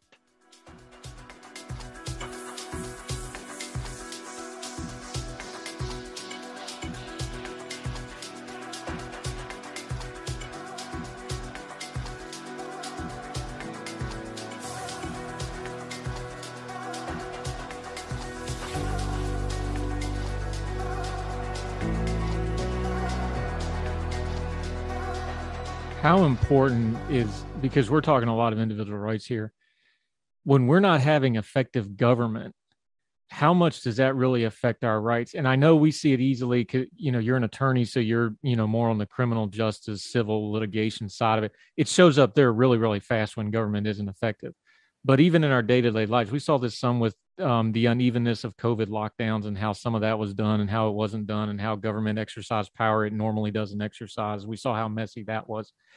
Inefficient government really runs into rights in a great big hurry, doesn't it? Here in Oregon, we are having a very significant problem uh, with our criminal justice system, particularly with publicly appointed counsel for indigent people. Uh, the um, the state of Oregon has picked a way of providing counsel for uh, indigent criminal defendants to stand trial. And uh, mostly it farms out uh, criminal defense work to attorneys in uh, public interest law firms that then assign out what are public defenders in, in, in practice. I have uh, some colleagues here that I office with who make the majority of their money by doing that kind of work, getting a public appointment to do defense for uh, for indigents who have been been provided state counsel. Well, there hasn't been enough money put into that system, and frankly, the system is not being run particularly efficiently or, uh, uh, dare I say it, competently. I don't want to disrespect people who I really think are trying their best, but they are not doing good enough. I have uh, one colleague who offices two doors down from me who hasn't been paid a dime in four months. I have a paralegal that I work with who hasn't been paid a dime in six months. She's living off of her credit cards right now, and that is a totally unacceptable state of affairs. There are thousands and thousands of legal professionals who are providing Sixth Amendment defenses to people, and um, and they're not being paid to do it because the state has incompetently put that system together and is continuing to run it incompetently. Uh, so, what's the result of this? Uh, the result is judges are finally getting frustrated. Uh, and the lawyers are finally getting frustrated. Lawyers are saying, I'm not going to take on any new court appointments. Uh, here in, in Multnomah County, uh, the city of Portland is most of the county. And we are seeing a lot of criminal defendants get arrested, get arraigned, and then they're supposed to be appointed counsel. They aren't for months and months. And judges have become so frustrated they are starting to dismiss the criminal charges because the state is unable to proceed and meet its obligations to these criminal defendants. This is not fair to the victims of those crimes who deserve to see the people who have um, who have done things to them go through the justice system and get such measure of justice as is uh, is due to them. As a as a way to round this off in the few minutes we got left, uh, Burt Likko joining us, our great lawyer friend, frequent contributor here. He also writes at Ordinary Times once in a while since he uh, formerly helmed that, and he's been a great mentor and friend to me in that regard. Let, let, let's round it back this way, talking about just that. I'm going to say really inarticulately because I don't know the, and you put it in the terminology and make it all lawyery and pretty, but I'm just going to say it the way I feel it because I don't know any other way to do it. How do we, what you just discussed is one part of a much bigger problem how do we discuss in the United States of America in the year 2022 with social media and with everybody in the information age and all the other mess with it? How do we have the conversation of people understanding that yes, it's important to protect other people's rights, even people you don't like, maybe especially people you don't like, that you have to protect their rights because if somebody doesn't have rights, nobody has rights in the way our system is set up and you have to care about that because I find a shocking lack of care about other people's rights in the media and the advocacy we do and the writing we do. I find a shocking lack of people understanding the fact that, like, yes, it matters if some, even a the worst of the worst criminals, if their rights are stripped away just under the guise of, well, they're a bad person, eventually that trickles down to everybody else. How do we have that conversation with people on a practical level because all this big words we say government accountability uh, reform political whatever you want to call doesn't it all kind of just start there with understanding of everybody has rights and we need to all collectively understand those rights and advocate for them equally and better at least better than we have been we need to have that conversation with empathy and we need to have that conversation like grown-ups uh, i am not impressed with uh, with the social discourses measure on either of those indexes. We need to understand that the law is supposed to be there for everyone. And if the law isn't there for everyone, it isn't there for anyone. Uh, Robert Bolt wrote in A Man for All Seasons quite a long time ago in a dialogue between uh, uh, Sir Thomas More and William Roper about um, uh, Roper's desire to eliminate evil from England. And um, and, and More challenges him. What would you do, Roper? Would you cut a great road through the law to get after the devil? Roper says, Yes, I would cut down every law in England to do that. Oh, well, when the last law was down and the devil turned round on you, would you hide, Roper? All the laws being flat? This country's planted thick with laws from coast to coast, man's laws, not God's. And if you cut them down, and you're just the man to do it, Roper was the man to do it. Do you really think you could stand upright in the winds that would blow where the forest used to be? I'd give the devil the benefit of the law, if only for my own safety's sake. More is absolutely right. And this may be the only time and in the only context that you will hear me praise uh, Sir Thomas More, who I am actually not a great fan of. Uh, but uh, but he's absolutely right about that. If the law is not there for these criminal defendants in Oregon, and you know we're not mostly talking about murderers and rapists here. We're talking about uh, you know meth dealers and car stealers. Uh, these are not good things to do, but these are also relatively ordinary sorts of crimes. If the law isn't there for these people, then the law isn't going to be there for you when you need it. And if you don't have the ability to recognize that, uh, then you have fallen victim to the spell that that third the third legal school of thought that I wanted to talk about here, the, the, the idea of legal realism. You've fallen victim to that. Uh, and you've fallen victim to a privilege that you have that right now you're in the in group. And the in group tends to get the law enforced on it in ways that are less harsh and easier to withstand than the outgroup does. And don't think about it in terms of um, Uh, you know, critical race theory is going to make people's alarm bells go off because that's a current political buzzword. But the lesson of it is if you are in the in group, it's good for you. And if you're in the out group, it's bad for you. You can be in the out group. And if you're thinking about the law, you should think about it from a position of neutrality. Um, you don't know if you're in the in group or the out group. You don't know if the law is going to come down hard or soft on you. So why don't we write the law in a way that's fair to everyone? Yeah, and we got some really, really ugly chapters of U.S. history on what happens to the out groups, and we should all take a lesson from that and be like, the first thing we need to make sure we do is we don't have any out groups under the law because that's when the real trouble really hard. And we have people right now, named people, famous people in our commentariat, who are advocating for those very things, although they call it under terminology, and we better fight it now before it gets really ugly. Like I wish we had all day on this topic. We will talk about it again. I promise you. We'll bring you back real quick. Let folks know where they can follow you uh, and keep track with you until we get you back on Heard Tell. And I, I bring you on for an easier topic. We'll talk, you know, beer and food trucks or something. That that's fun also. But this is this is the real conversation of our day. Um, I will comment on it. I'll comment on how I think things are going in these spheres. Uh, you can follow me on my Twitter feed where you'll find uh, random thoughts uh, sometimes intemperate and vulgar, at B U R T L I K K O. And every once in a while, I will uh, post an essay back up at ordinary times.com. And uh, that's it's always uh, feels like com- coming home when I do something like that. Yeah, he has clear the deck privileges. Him and a couple other folks, his uh, running partner up in Portland there, Tod Kelly as well. Uh, both good friends to the program. We love talking to you. Thank you so much for the time today, sir. We'll, we'll, I got a feeling we'll be revisiting this topic a lot, especially this fall when the Supreme Court rejoins again. And then, of course, when we have a new Congress come next year. Thank you for the time, Burt. Appreciate you, sir. Absolutely, Andrew.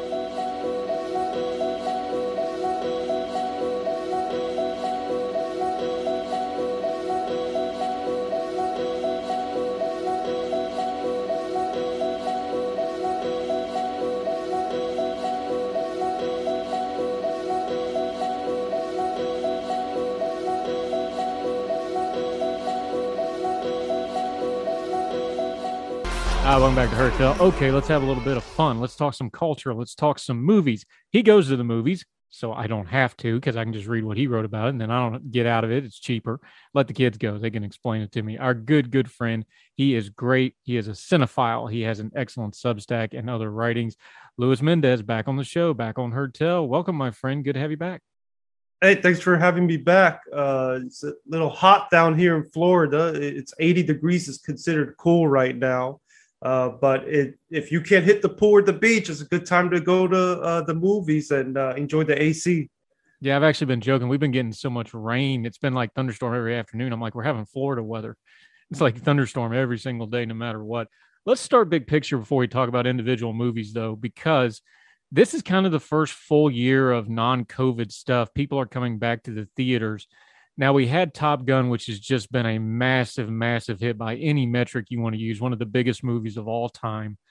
People are saying the movies are back. I don't know that Top Gun's a good measure for that because of how unique it was, because of the buildup, because of we all know the 38 year wait, all that fun stuff. Take Top Gun out. What kind of a year is the theater experience really having, though?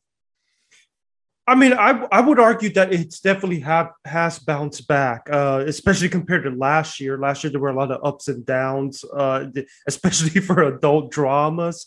Uh, but I, I think I saw a stat that it's actually right now running ahead of 2019 box office, which is crazy to me because 2019 was a year where it was just a bunch of billion dollar movies dominating the that summer. I remember that was the year where it seemed like there was a, a event film coming out every week and they started cannibalizing each other at the box office.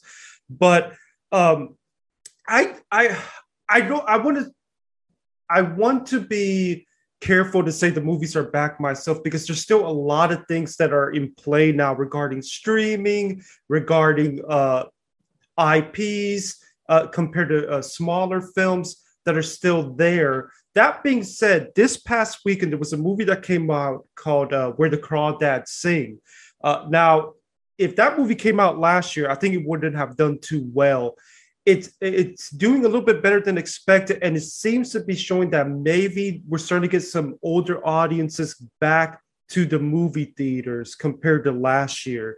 So I think that maybe in terms of getting back to more consistent box office and more consistent audiences all around, we're there. But it doesn't mean that a lot of the issues that a lot of these auteur directors have been complaining about, uh, you know, have gone away. They're still there. Let's use where the crawdad sings real quick. Obviously, that was a monster book, uh, well-known book that's been adapted. It's a they call it a mystery thriller, but that's kind of a little bit of a misnomer for the kind of movie is. It, it's a very specific movie. I don't want to give away because it's a very intricate plot. But you were tweeting about it, and this is a good example of something we're talking about it here. You were tweeting about how the audience scores and the tomato meter, and you can explain to folks what the tomato meter is, but that's become just about as important as any critic in America, really, in a lot of ways. The dispersion between those two things, and this movie really kind of brought it out. Just break that down for folks and use this example of once again, we kind of see where the audience scores and the critic scores and the online scores, these things aren't always matching up on movies nowadays, are they?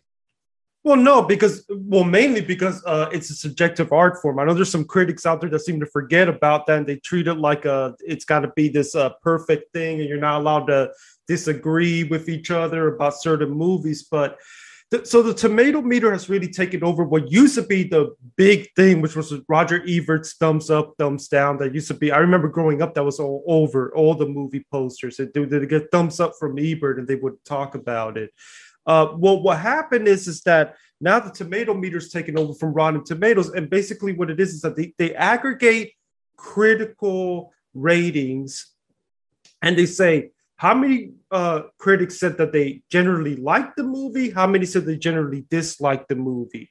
And what's happened is that since the site got bought up by uh, Fandango, they've created a, a, option for audiences to get involved. Um, and I think it's a great um, metric to see what audiences are feeling like compared to critics. Uh, and I think it actually comes in handy during award season when you're trying to figure out the difference between critical um, awards and industry awards. And where the crawdad sings is a great example of something that sometimes happens where uh, it's like in the 30s with critics on Rotten Tomatoes, but it's in the high 90s with audiences. And when you see that kind of disconnect, it really drives home that just because critics, and I and I say this as an aspiring movie critic myself, just because critics like or don't like a movie doesn't necessarily mean that audiences won't react differently to that movie. Uh, a good example of this from last year, uh, out of a lot of good examples from last year, is The Green Knight. Uh, critics loved that movie. Audiences did not respond well to that movie. And when industry awards came, and a lot of people a lot of fellow critics were complaining, wondering, well, where's Green Knight? Where's Green Knight? Why no love for Green Knight? There's no love for Green Knight because industry voters tend to be more like audiences and they don't didn't like the movie as much as the critics did. We saw that with Power the Dog. One of the big reasons Power the Dog melted down at the end because and I say this is someone who liked the movie. Uh, its audience scores are awful. Uh, and so we're seeing that right now where the tomato meter, I think, has been a really good tool. Uh, it seems to annoy some cinephiles out there uh, because it kind of shows the gap between audiences and hardcore film fans. But I think it's a good metric. I, I love it. Um, it, it, it, it also helps you to not get so stuck in your bubble if you're like part of film Twitter, like I am, and kind of see what general audiences are thinking. This goes along the line. Luis Mendez joining us. Uh, your last piece for ordinary-times.com. Every uh, every couple months, you touch in on your awards things, and the latest one you touched on this, and I think it goes together with what you're saying. Is it, it's a thing now. Almost every year at the Oscars, when you start putting together your list, there's going to be that non-traditional populist popular uh, movie that's going to get some kind of a nomination just by general proclamation it's it's a real thing now for the oscars. They're going to put that one fan favorite film in there somewhere to try to get a little bit of attention right? That that that's a trend. Yeah and and it also helps when uh so these movies they um, it's always tends to be a movie that somehow explodes to a way where it's almost like the Academy can't ignore it. So what happens is that a bunch of voters who maybe would have dismissed it as a genre film go and watch it, and they end up really liking it themselves. They put it in their top 10 list, they submit their ballots, and it ends up getting nominated. Arguably, Dune was that movie last year. Uh, even though I, I, would say this is a little bit more artsy in comparison to others, but then you have things like Mad Max Fury Road a couple years ago, Black Panther, the big one back in 2018. Um, it's it, it, and the question is for me every year, what is going to be that one genre film? And now that we have the slate where you have to have 10 nominees, I think there's a very real possibility where we could have maybe this year, maybe next, where even even two of those kind of movies sneak in. Talk about the Academy for a second, since we're on the subject. Let, us just take Top Gun because most people have seen it or at least know what it is. It's such a monster movie. Um, it's going to be one of the all-time movies. The average audience that goes and watches Top Gun, you can just tell the way it was filmed, the way it's almost all live action. There's almost no CGI in it, very little CGI. You can't even notice it unless you're looking for it the way that movie was made, there's nobody in their right mind could look at that and go, this isn't an achievement in filmmaking, even the average person. However, that's not always how the Academy looks at it. I'm sure it's going to rack up technical awards. Talk about how the Academy views movie making the art form as opposed to movie making the technical form. Because I think something like Top Gun's really where it starts intersecting and it gets confusing because nobody didn't watch that movie and go, my God, this is just visually gorgeous to look at. It's an experience, right? So where did those start going art and the technical part of it? Because the Academy, most of those awards are supposed to be technical awards. We focus on the artsy part of it. They don't always all go together in a good neat ball, do they? I mean, no. Uh, I mean, I could write a whole book about why I think sometimes the Academy is like not in touch. With you should, by the, the, way. I would buy in about the regular move, how the, the disconnected they are from the regular moviegoer, and which, by the way, a lot of people think it's a modern thing. You could go back all the way to the beginning of the Academy Awards and see things that did not age well for them, uh, winners that didn't age well, uh, movies that people go, how on earth did that not get nominated for Best Picture that year? Uh, I think what happens is that it's very easy, and, and us movie fans, movie critics, cinephiles who do our best uh, movies of the year list at the end, we do this too. Uh, I wrote a piece about Ebert and uh, Roeper, uh, I mean, excuse me, uh, Ebert and Siskel over at Ordinary Slash Times, and I even mentioned this about when you look at some of these old best of the year lists, you get so caught up in the moment of that year that sometimes you don't think about the fact that we don't know what movies are going to age a certain way. We don't know what movies are going to go on to become certain types of classics. And uh, I'll probably, I actually think about writing a piece on this over at Ordinary Times, uh, where I think there's different kinds of classics. There's those movies that uh, we grow up with, uh, are part of the culture, and there are those movies that you got to really be a hardcore cinephile to know that they're out there and, and, you know show something books like the 1000 movies to watch before you die and stuff like that. Uh, so i think sometimes the academy gets caught up in that and what is this art form uh, in the art form sort of uh, part of the movie industry? What, what's that movie that we're going to the film students are going to be learning about down the line? And sometimes they don't stop and think about well what are the movies that we're going to be showing our kids and their kids are going to be and those kids are going to be passing it down to their kids and we're going to be seeing on network tv that's a whole other thing. And i some people say that the academy should become more insular. Believe it or not there are people who have made that argument. I personally think that it doesn't that all, all hope is not lost even though i do know that obviously there's some of that audience you're never going to get back. Um, i think top gun is the perfect intersection to be that movie where they they like the story, they like the script, they like the uh, they like the art form, and I think one of the big reasons among many that it does have a chance to actually get nominated for Best Picture um, is because it almost serves as almost like a difference to the Marvel situation that's going on right now because it's not a CGI spectacle, but it is a summer blockbuster. It is a genre film, and it shows kind of this idea that you don't have to be a big superhero movie. You don't have to be this big CGI skept, uh, spectacle to be this successful. And I think there's going to be a lot of industry voters, some who maybe have their grudges with Marvel, whatever, or are not happy with the direction of the blockbuster. I think there are going to be some who are really going to respond to that, as this movie is sort of our the light at the end of the tunnel of that we can make blockbusters that don't have to have CGI all over it. We they don't have to have superheroes, and I think that's why it has a real chance to become that populist film that makes it into the best picture slate. Yeah, there's always a little bit of politics, no matter which way you go. And I'll repeat myself: he's not going to get an Oscar, but one of the other lesser awards. I'd love to see Miles Teller get something, or at least some nominations somewhere in there, because yeah. I, I, just thought he was amazing in that. That movie don't work without him. I know it's Tom Cruise on the headline, but he made that puppy go. He might have a shot at SAG because SAG yeah, sometimes, like yeah, SAG sometimes gives a, a better SAG and PGA seem to get better uh, props to the genre films. Yeah, but it's it's a great movie. But um, one more thought on this kind of stream of thought on on the Academy though. What does the Academy? Because you know we know what the ratings are. We know the thing.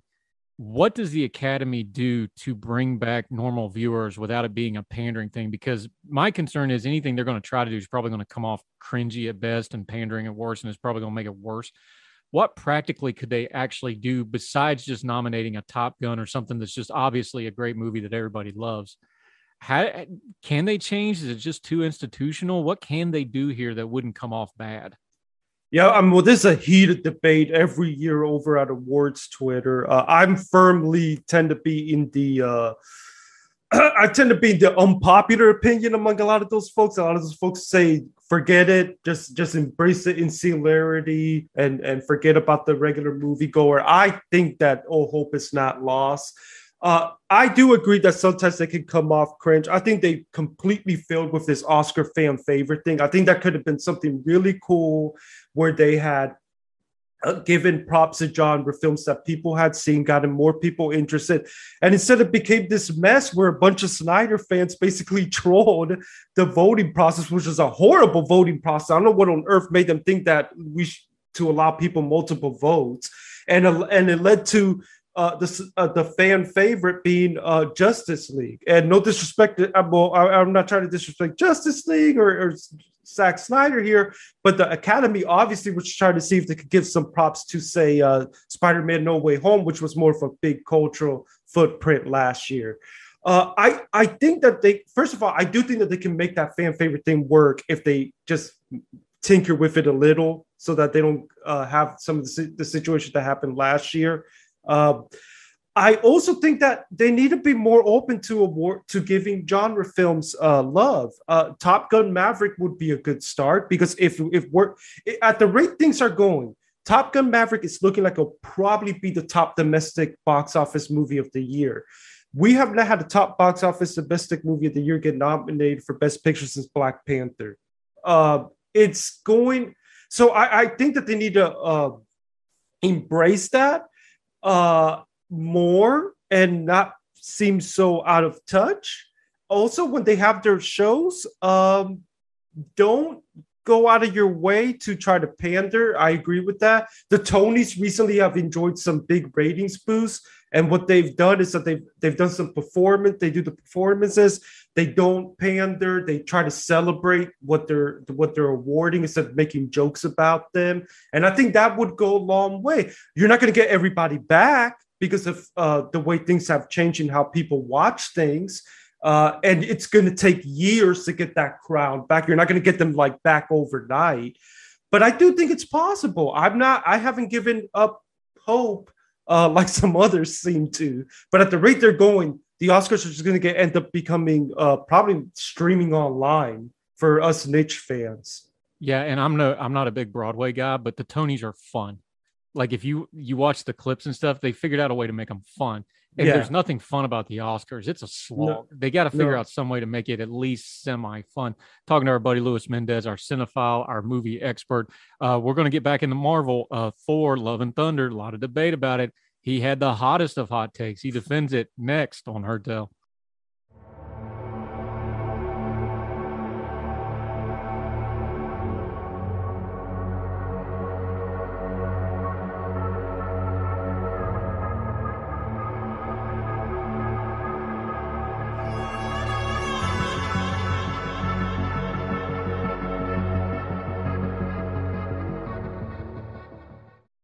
Welcome back to Heard Tell. Okay, sometimes you just lose control of your own program. This is going to be one of those instances. Luis Mendez joining us.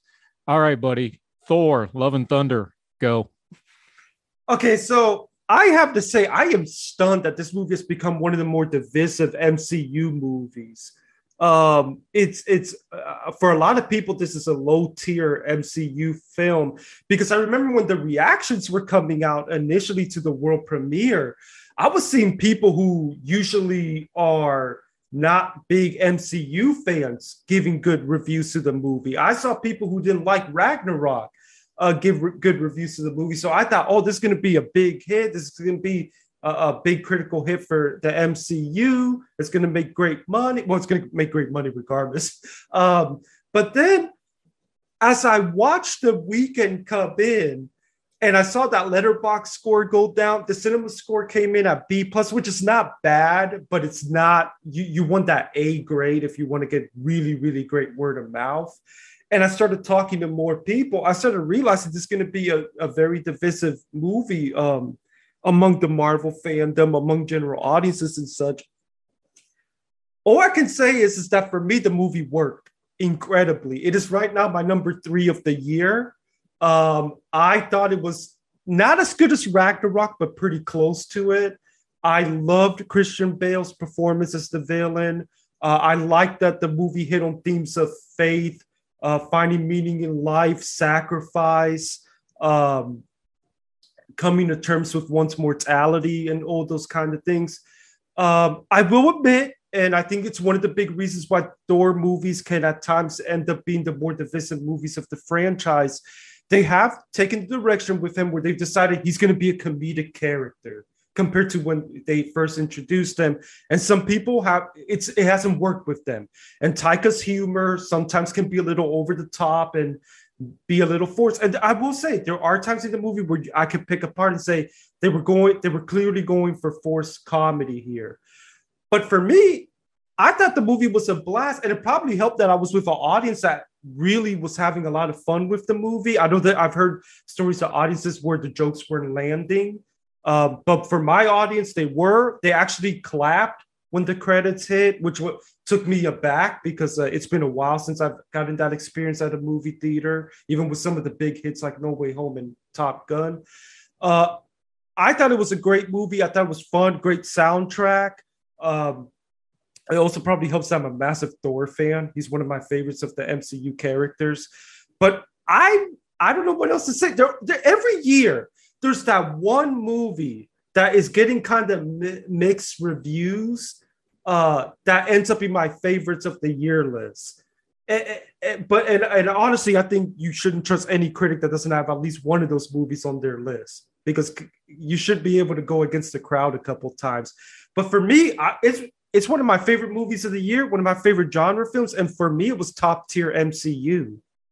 See, you, I think this, I think Thor's kind of a microcosm that it, I think it's a fair criticism that Marvel's had a little bit of an identity crisis post Endgame here. I think the Thor franchise is a good example of it because you mentioned it. They've turned him into a comedic character in a lot of ways. Part of that's because of how Hemsworth acts it. Because, and I'm that's not a knock. I think he's great. Yeah, he's he's owned the role. But remember, they made him that way because the audience demanded it after the first two Thor films. So they kind of made their own boat with this. Marvel reacted to it. But I think that's part of, you know, the if you can say a multi-billion dollar franchise has problems, they do have a bit of an identity crisis. And the Thor series kind of shows it is like you've got four really different films here. And it's just kind of showing, you know, Marvel sometimes for all their planning and all their stage one, two, three, six, whatever we're on now, they sometimes have trouble holding the course because they do try to navigate the audience, and the audience is fickle more, even with a big property like that, doesn't they? Well, I think I, I agree 100% that they seem to be having identity crisis. I think I even mentioned, I tweeted about this, that it really feels like after Endgame, they don't really have a, a direction. Now, I know that there were stories that Feige got together with his team to kind of plan things out, but I, I I really get the feeling that they, they haven't admitted that they didn't necessarily have a plan for phase four because all I've been seeing are a lot of what you could argue are sort of filler stories. There doesn't seem to be any like thing that's connecting everything together like you started to see after the first Avengers movie. And I I think it's also one of the reasons that it hurts the movies. They've raised this bar of this is how you build a cinematic universe. You plan it all out. You make all the movies link together. That they kind that they've kind of are having trouble to reach that bar on a consistent level, and that's one of the things that could lead to them maybe finally eventually losing the audience. Because um, I, I, like I said on a previous uh, visit here before, that's not going to happen overnight. It's going to take years for that to happen. And th- if this keeps happening, if they don't right the ship, if they don't get a consistent sto- um, big bad or whatever they have to do to uh, connect these movies, I think you're going to be seeing this situation where we're seeing a lot of Phase Four movies, uh, maybe with with the exception of maybe uh, Shang-Chi and uh, No Way Home, a lot of Phase 4 movies are becoming pretty divisive where there are some who say this is a low tier movie, and there are others who say, oh no, this is one of my new favorites. And um, I think I agree. I think that could become an issue for them down the road. Yeah, but this is the problem is Endgame was, you know, when you have a movie called Endgame and you save the uni- half the universe, you you can't get another big bad like that. It's like it's like Spielberg. I can't remember the quote. I'm, I'm but he when he was making Temple of Doom and everybody was crushing him for Temple of Doom. He's he's like, well, look, we did Raiders of the Lost Ark and we used God to defeat the Nazis. Now what do you do?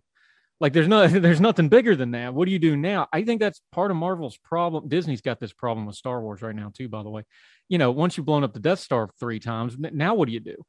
You know there's only so many big bads and if you can't do some you know character development stuff and things like that I I I think they just kind of run out of material at some point. Yeah.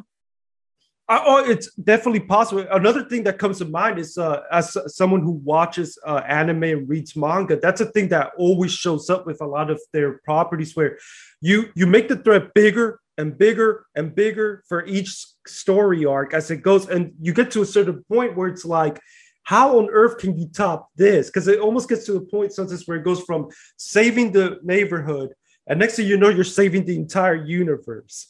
And I, which they literally, that's what's happened in the MCU. Um, so at that point, I would argue that what you they probably should do is to try to create more insular uh, stories and, and more grounded stories. But they've raised, like I said, they've raised the bar so high that I, it's going to be hard for them to meet it. Uh, now, supposedly, again, there are reports that Feige and his team have gotten together and they've built up a 10 year plan. Uh, I think that's pretty darn cocky, uh, considering that we don't know what's going to be in 10 years. Think about this 10 years ago, the MCU was at the first Avengers movie. And that movie, even that movie, didn't reach the heights of some of these MCU movies are hitting now. So we that's pretty cocky to know that you're still going to be relevant in 10 years. Uh, so it's going to be interesting, but I do agree that if this is the beginning of the MCU kind of winding down, we may, in hindsight, look back and say mm, they probably should have ended it after Endgame.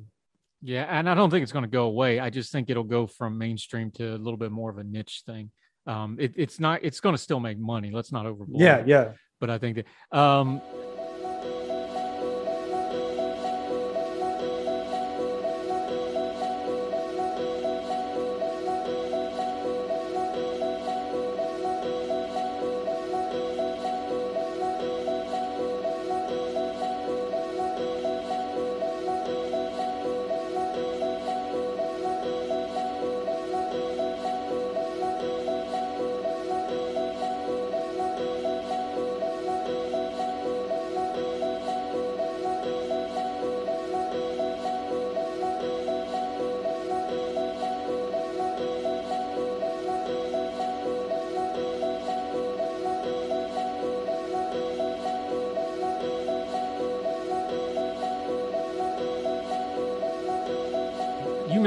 manga. My my kids all into that and reads that, so I know a little bit about it, but I don't fully understand it.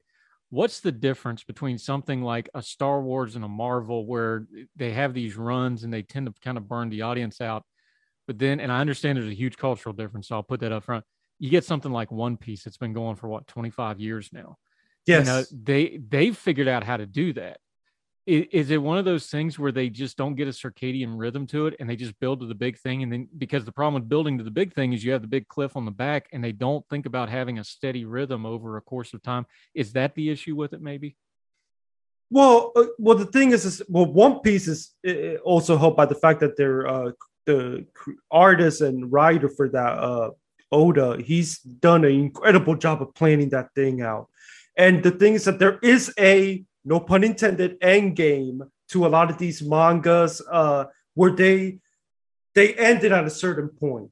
It's time to end it. If you you could argue that Avengers Endgame should have been that end point. And what I think these mangas do better is that when they build certain things up, they and they get to the end, it's accepted. They there was recently a manga that actually surpassed One Piece for a little bit there called Demon Slayer and it, but it ended just as it was surpassing it, and people were like, "Why not continue this momentum?" And were, the creator was like, "Because the story's over, it's done. I have no, there's no more story to tell." And, the, and maybe the MCU can definitely learn from that. Star Wars can maybe learn from that, especially since they keep seemingly going back to the Skywalker saga. Um, I would like to see them do more other story, different stories. Um, and so uh, maybe they could learn from that. But something like One Piece, you know, that's one overarching story that he's been able to really do well with. And but it's wrapping up. It's already been announced that this next saga is going to be the finale. So even that's can't last forever. Yeah. And uh, nothing wrong with stealing from the Japanese because if people understood how much of our film comes from Kurosawa, like yeah. everything you've ever seen was stolen from those guys. Uh, one more thing before we let you go, Luis Mendez, our movie guy. Uh, we can't talk about movies without talking about streaming. You did it in your latest review, talking about, eh, this movie wasn't that good. They probably should have just streamed it instead of putting it in theaters. Uh, back, you know, I'm going to show my age here. You know, direct to video instead of sending it in yeah. the theaters. This is not a new problem. This is just a new spin on the problem. But Netflix, a lot of trouble since they lost a lot of their outside content back to the original creators because everybody's got their own platform now there's a lot of money getting thrown at the streaming sites and it's starting to look like they're not getting the return in investment. Amazon's got the gdp of a small country wrapped up on this lord of the rings show that's getting ready to come out. Uh, netflix is still spending money hand over fist but they did start cutting down on staff and overhead a little bit. Are we starting to see kind of the cap out on the streaming where they're going to have to adjust down to whatever the next stage of streaming is I think I think yes. I think it's a reaction to everyone and their mom now having a streaming service. Uh, I mean, it's it's incredible when I find out that some of these networks that now have streaming services. Uh, it, and I think COVID uh, the and the pandemic era didn't help uh, things either because I think it, it just accelerated uh, the trend uh, every uh, of everybody having streaming services and now. But i think what you're seeing now is that the streaming services are now f- figuring out more and more that they're going to have to create their own content. Now netflix ain't disney. Disney's got an entire library of disney animated i'm, I'm currently right now binging off the core disney animated movies. I could just go on disney plus and watch them all. Um, HBO Max got a whole library of like stuff from Criterion and Warner Brothers and stuff like that. Netflix is trying to create their own content, and they've been having and they've been struggling at times, sometimes, especially with some of the money they're throwing at some of these projects. Now you're seeing it with Amazon, where they're saying where they're going all in on these big t- uh, series. Uh, Apple TV from the get go has been trying to be just driven by their content, uh, their own content, and, and they've been doing pretty well. I mean, they just literally won Best Picture at the Oscars um, and which I'm surprised. I, I I was very skeptical if Apple TV would find an audience, but they they somehow have. Well, it was probably because of the uh, the Apple fanatics also probably helped. Um, but uh, I think this is what they call the streaming wars now. It's it's not unlike what used to be when networks were like going to war with each other and going big for ratings and stuff like that. But I agree with you. I think you have to be careful because at a certain point, it's you you you you spend so much money that before you know it, you're not getting much return on investment. I mean, I'm because I've been thinking about this a lot when you mentioned to me uh uh, uh fair of that six, what is it six hundred million dollars put into this Lord of the Rings show, and they signed up five seasons in advance, and there's no source material. It's utterly insane what they're doing.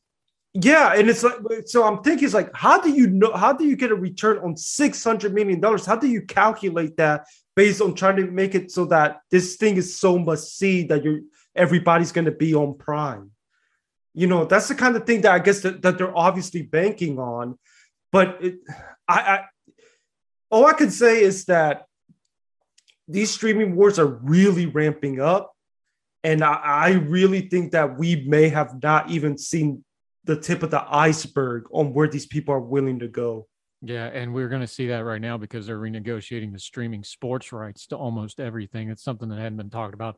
That's a big chunk of money for these streamers too. Louis Mendez, we love having him on. Hey, the movies are meant to be an escape, and the way the breaking news has been lately, we love a little bit of escape. Love bringing him on. Love talking movies. Let folks know where they can follow you, buddy. We're going to make you a regular on this show because we love talking movies with you, especially me, because then I don't have to go see them and I know what's going on. And I can dazzle my children with what I know about the movies. Thank you, Wikipedia. Uh, let folks know where they can follow you, your excellent reviews that you do.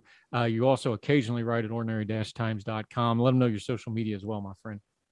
Uh, well, uh, ba- basically, my main hub's my Substack right now, 100% free. Don't worry, you don't have to pay for it. Uh, MendezMovieReport.substack.com. I have all my links to all my social media there. I'm still trying to work on getting some YouTube content uh, for any big movie fans, kind of where I can show my rankings and stuff. But social media wise, uh, Facebook, Instagram, Twitter. If any you out there have a Letterboxd, Mendez Movie RPT, that's where you can find me. Yeah, he does great work. We always enjoy having you get that YouTube going. Make sure to let us know. We'll follow it because we're big fans.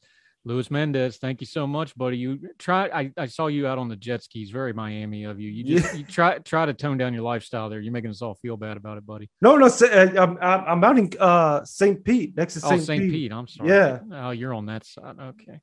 I got to get down to Tampa see everybody. all right, buddy. Thank you for the time. You do great work, sir. Oh, hey, hey I'm ha- always happy to be here. Yeah, you do good work. Appreciate you, my friend. Talk soon. Thanks.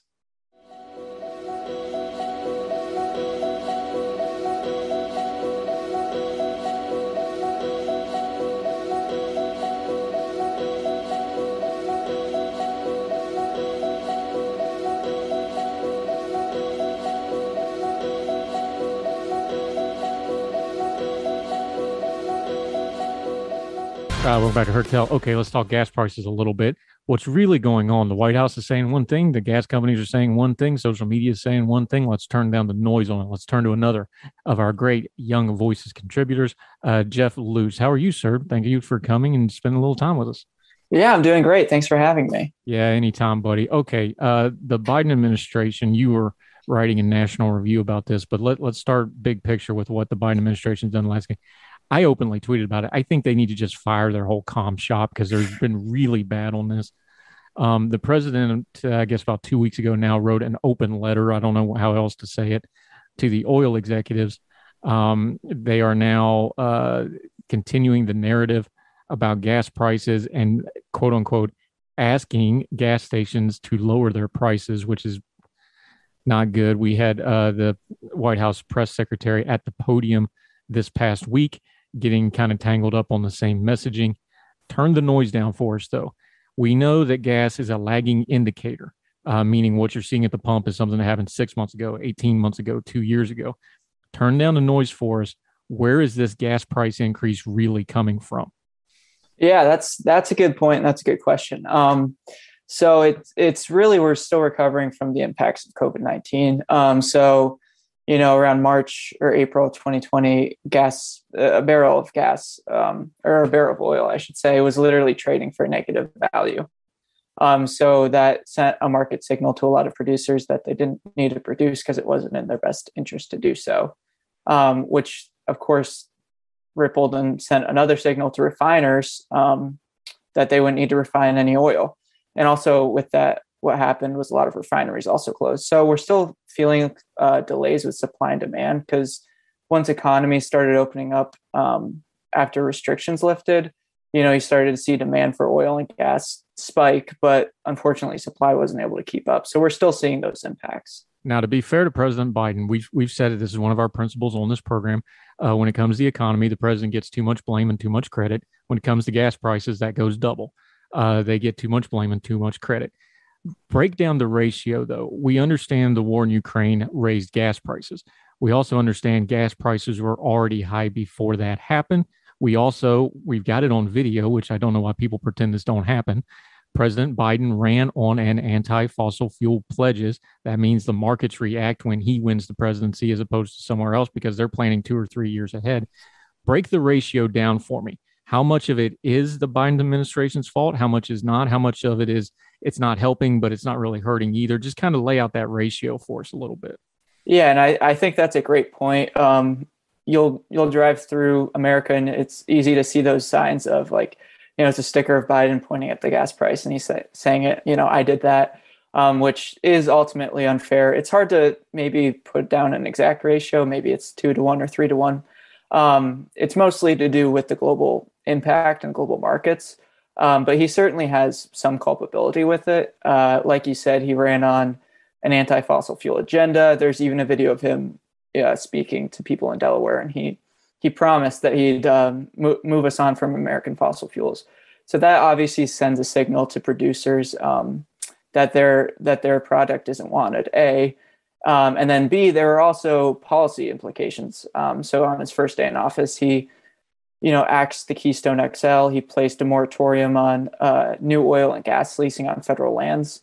Um, so all that sends a signal to producers and to investors that you know maybe maybe the time for fossil fuels is ending. Um, so he certainly has some blame. Again, most of it's on the global nature of things, and also with Russia, who is supplying about ten percent of the of the world's oil uh, before we rightfully kind of embargoed that. Yeah, Jeff Luce uh, joining us from Young Voices. Let, let's take it from this angle because you touched on it in your piece, Natural National Review, which we have linked to in the show notes. Everybody should read it in its entirety.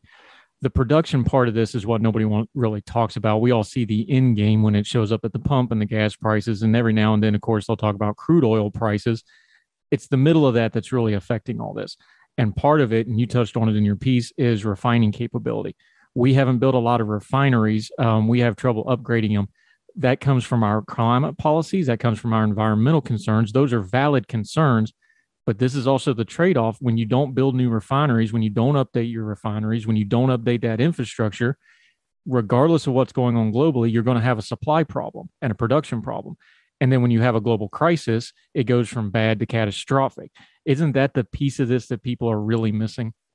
100%. Um, and crude prices make up the majority of gas prices, but refinery capacity is also really important. So in 2021, our refinery uh, capability globally it declined for the first time in 30 years. Um, as of April, it's still well below pre-pandemic levels. Um, and another thing that has to do with that is the different types of crude. So you have heavy and light crude. Both are used for gas production, um, but both require require different refinery uh, capabilities. So a majority of the uh, crude that's produced in the U.S. is actually light, um, which means there's less refining that's needed. But with that, it's sold at a higher rate to refineries. Um, so a majority of the refineries in the U.S. actually refine the heavier crude that's imported, usually from Canada. Um, so, like you said, if we're not investing in new refineries and the refineries that we have don't always um, aren't always tailored to the crude that's produced here, it's going to send a ripple effect and it's going to, you know, lag with demand. Yeah. And it's not just us. You touched on it in the piece. Uh, 2021, which would be the last year we have statistics, obviously, because we're still in the current year. Uh, so those will be numbers for 2020. Global refinery capacity shrunk by 730,000 barrels. That's a that's a number that doesn't mean anything to a lot of people, but this number should. That's the first decline in 30 years. It's not just America globally refinery capability has gone down. That puts pressure on the final product. And the gas price thing is not just an American problem, to be fair to the president again here for a minute. We've had our Australian friends on. They're having a massive gas problem. Uh, obviously, Europe is having a natural gas problem because they get that from a. This is really a global issue when it comes to refining capability. And what we're seeing is this is just the bumping up of the modern order of where people want that cheap energy but they want climate stuff. But then when the cheap energy doesn't go, they go, well, wait a minute, why is this happening? Why do we have that cognizant disconnect between those two things of like, look, this is the effect of 20, 30 years of policy. You asked for this, not to put too fine a point on it. This is what you wanted to do. Now we're here. Now people are like, well, wait a minute, we didn't really mean it. Is, is that a fair way of putting some of this policy stuff? I would say so. Um, I mean, you have Europe, like you said, they have the natural gas shortages. Um, and especially with Germany, you saw them transition completely away from all fossil fuels and subsequently nuclear energy uh, around 2011 after Fukushima. Um, so then they, you know, transition more towards renewables, but that means they have to import baseload power from Russia. Uh, so it is it is kind of a catch 22. You know, you want you want emissions reductions, which is a very noble goal, but you also need to think of consumers. You need to think of energy reliability. So I think this whole global problem is really showing that you know, in order for any really durable climate solutions to take place, you have to take into account uh, affordability and reliability. So uh, I think that's where American fossil fuels can actually play a really big role. They can um, they can play a significant role in reducing global emissions uh, by displacing dirtier uh, fuel sources. So, American natural gas, liquefied natural gas, uh, it's far cleaner burning than Russian natural gas. It's cleaner than Chinese coal. Uh, the same goes for our petroleum and our, our oil. It's cleaner than Venezuelan or uh, OPEC's. So it's it's really you're going to need a holistic approach um, with the climate and the energy policies. And I think you know the Biden administration would do well to recognize that American fossil fuels have a really, really important role to play with that. Yeah, my background is actually in transportation, and we've been using propane forklifts for 20, 30 years in warehousing and, and dock situations for that very reason because you can't breathe in there running gasoline. I've had to do it. Uh, standing behind diesel fumes is not fun. Uh, but that's a great example. And Amazon bought something like a thousand natural gas heavy trucks, tractor trailer type trucks. Uh, so it's not, you know, my opinion, we need to be all of the above on things, not just electric, but natural gas and other things. They're looking into hydrogen. We'll talk about that more. Jeff Luce still joining us. Um, real quick on this before we pivot a little bit, though.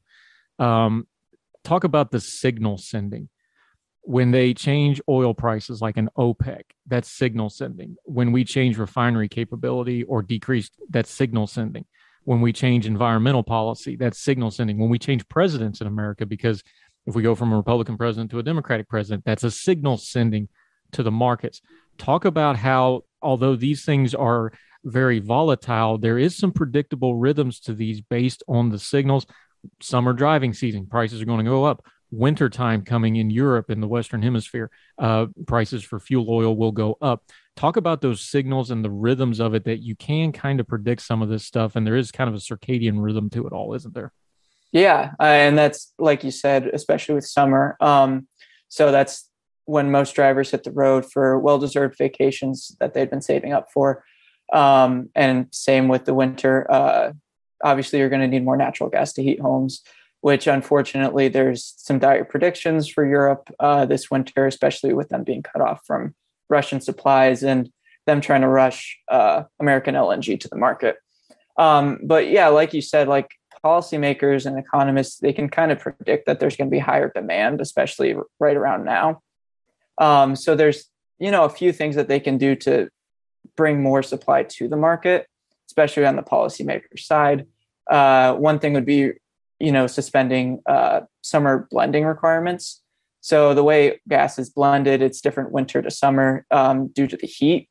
So summer oil or summer gas is uh, less susceptible to evaporation but that takes more to refine. It takes a longer process. So just suspending simple things like that could, you know, it's not going to reduce prices incredibly, but it's still going to do a little bit to to reduce the pain at that pump.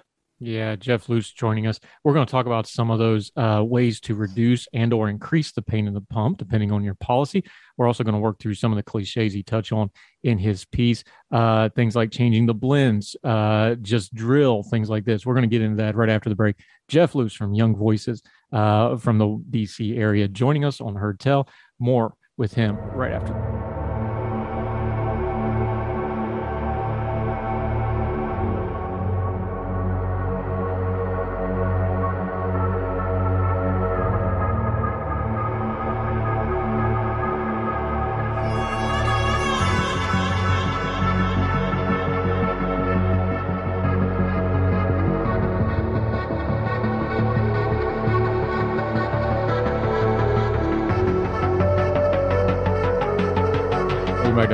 Jeff Luce joining us. Uh, climate, energy. He talks about these things. He's a Young Voices contributor, sharp guy. Make sure you're following him. His social media is right there on the lower third graphic if you're watching on YouTube or the Facebook live feed for our Big Talker Radio partner.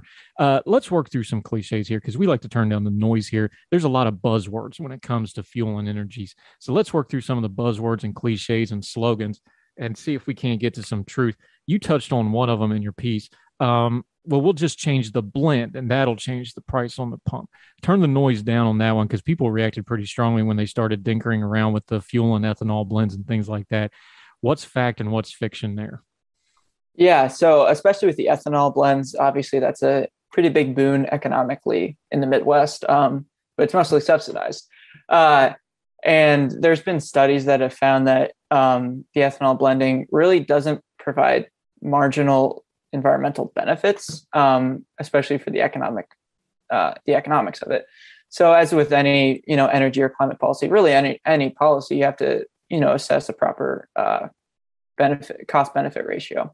Um, so, really reducing or even eliminating the ethanol mandate, um, it's not going to do much to increase emissions, especially outside of the Midwest.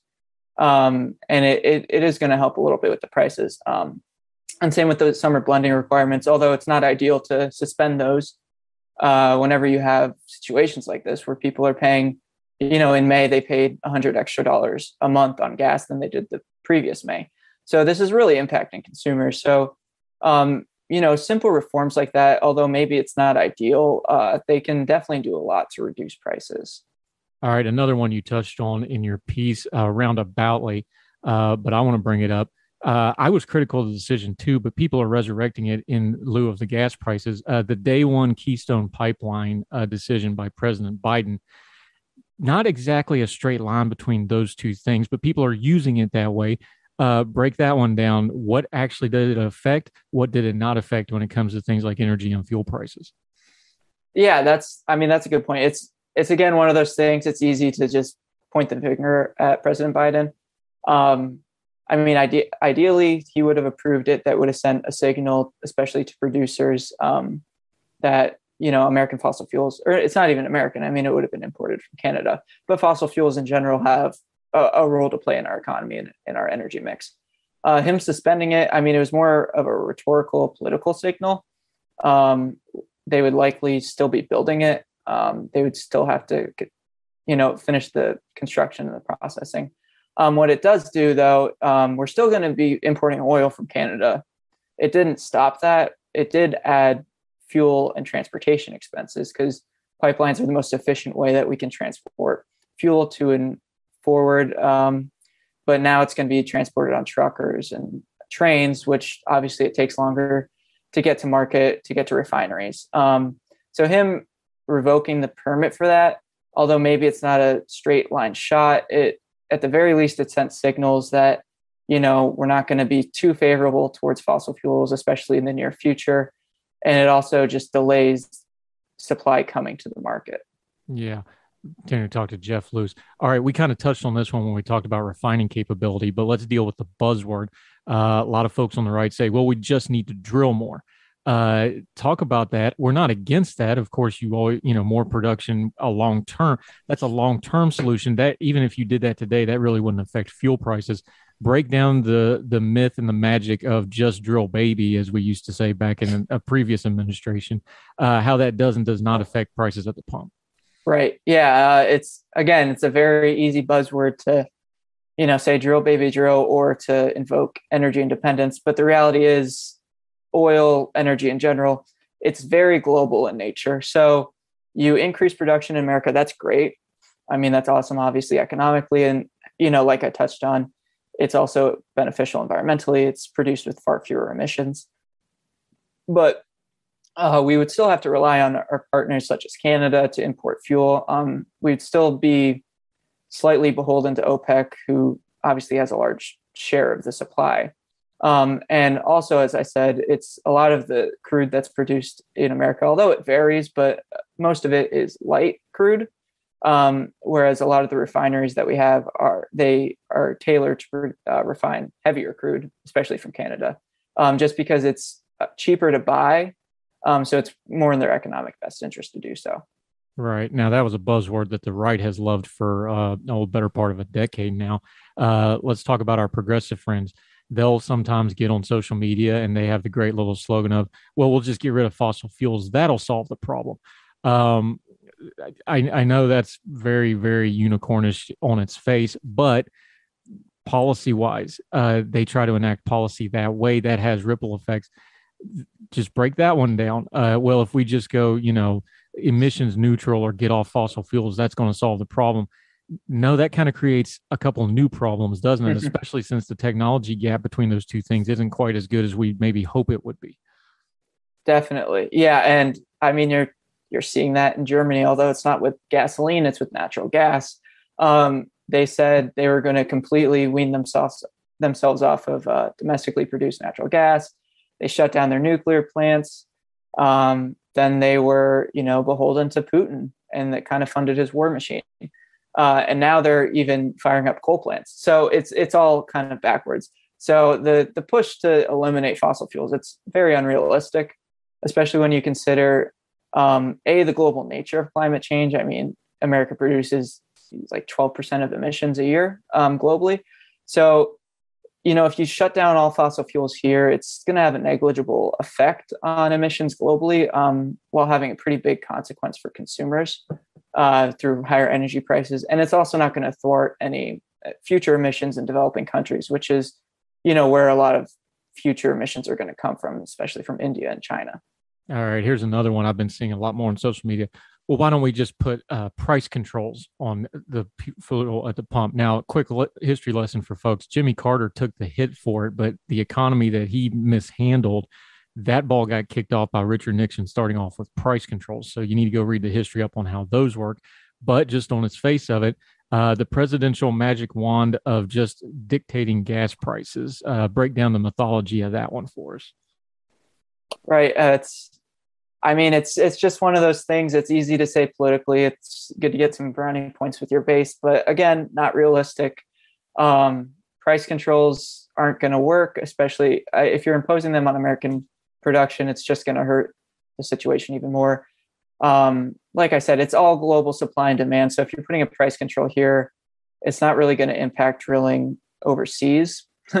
so, and it's also just the wrong approach. We shouldn't be trying to kneecap producers and kneecap our economy. We should be going the opposite way. We should be trying to embrace more free market economics to, you know, unleash innovation, um, and that's through reducing regulations, uh, not imposing more.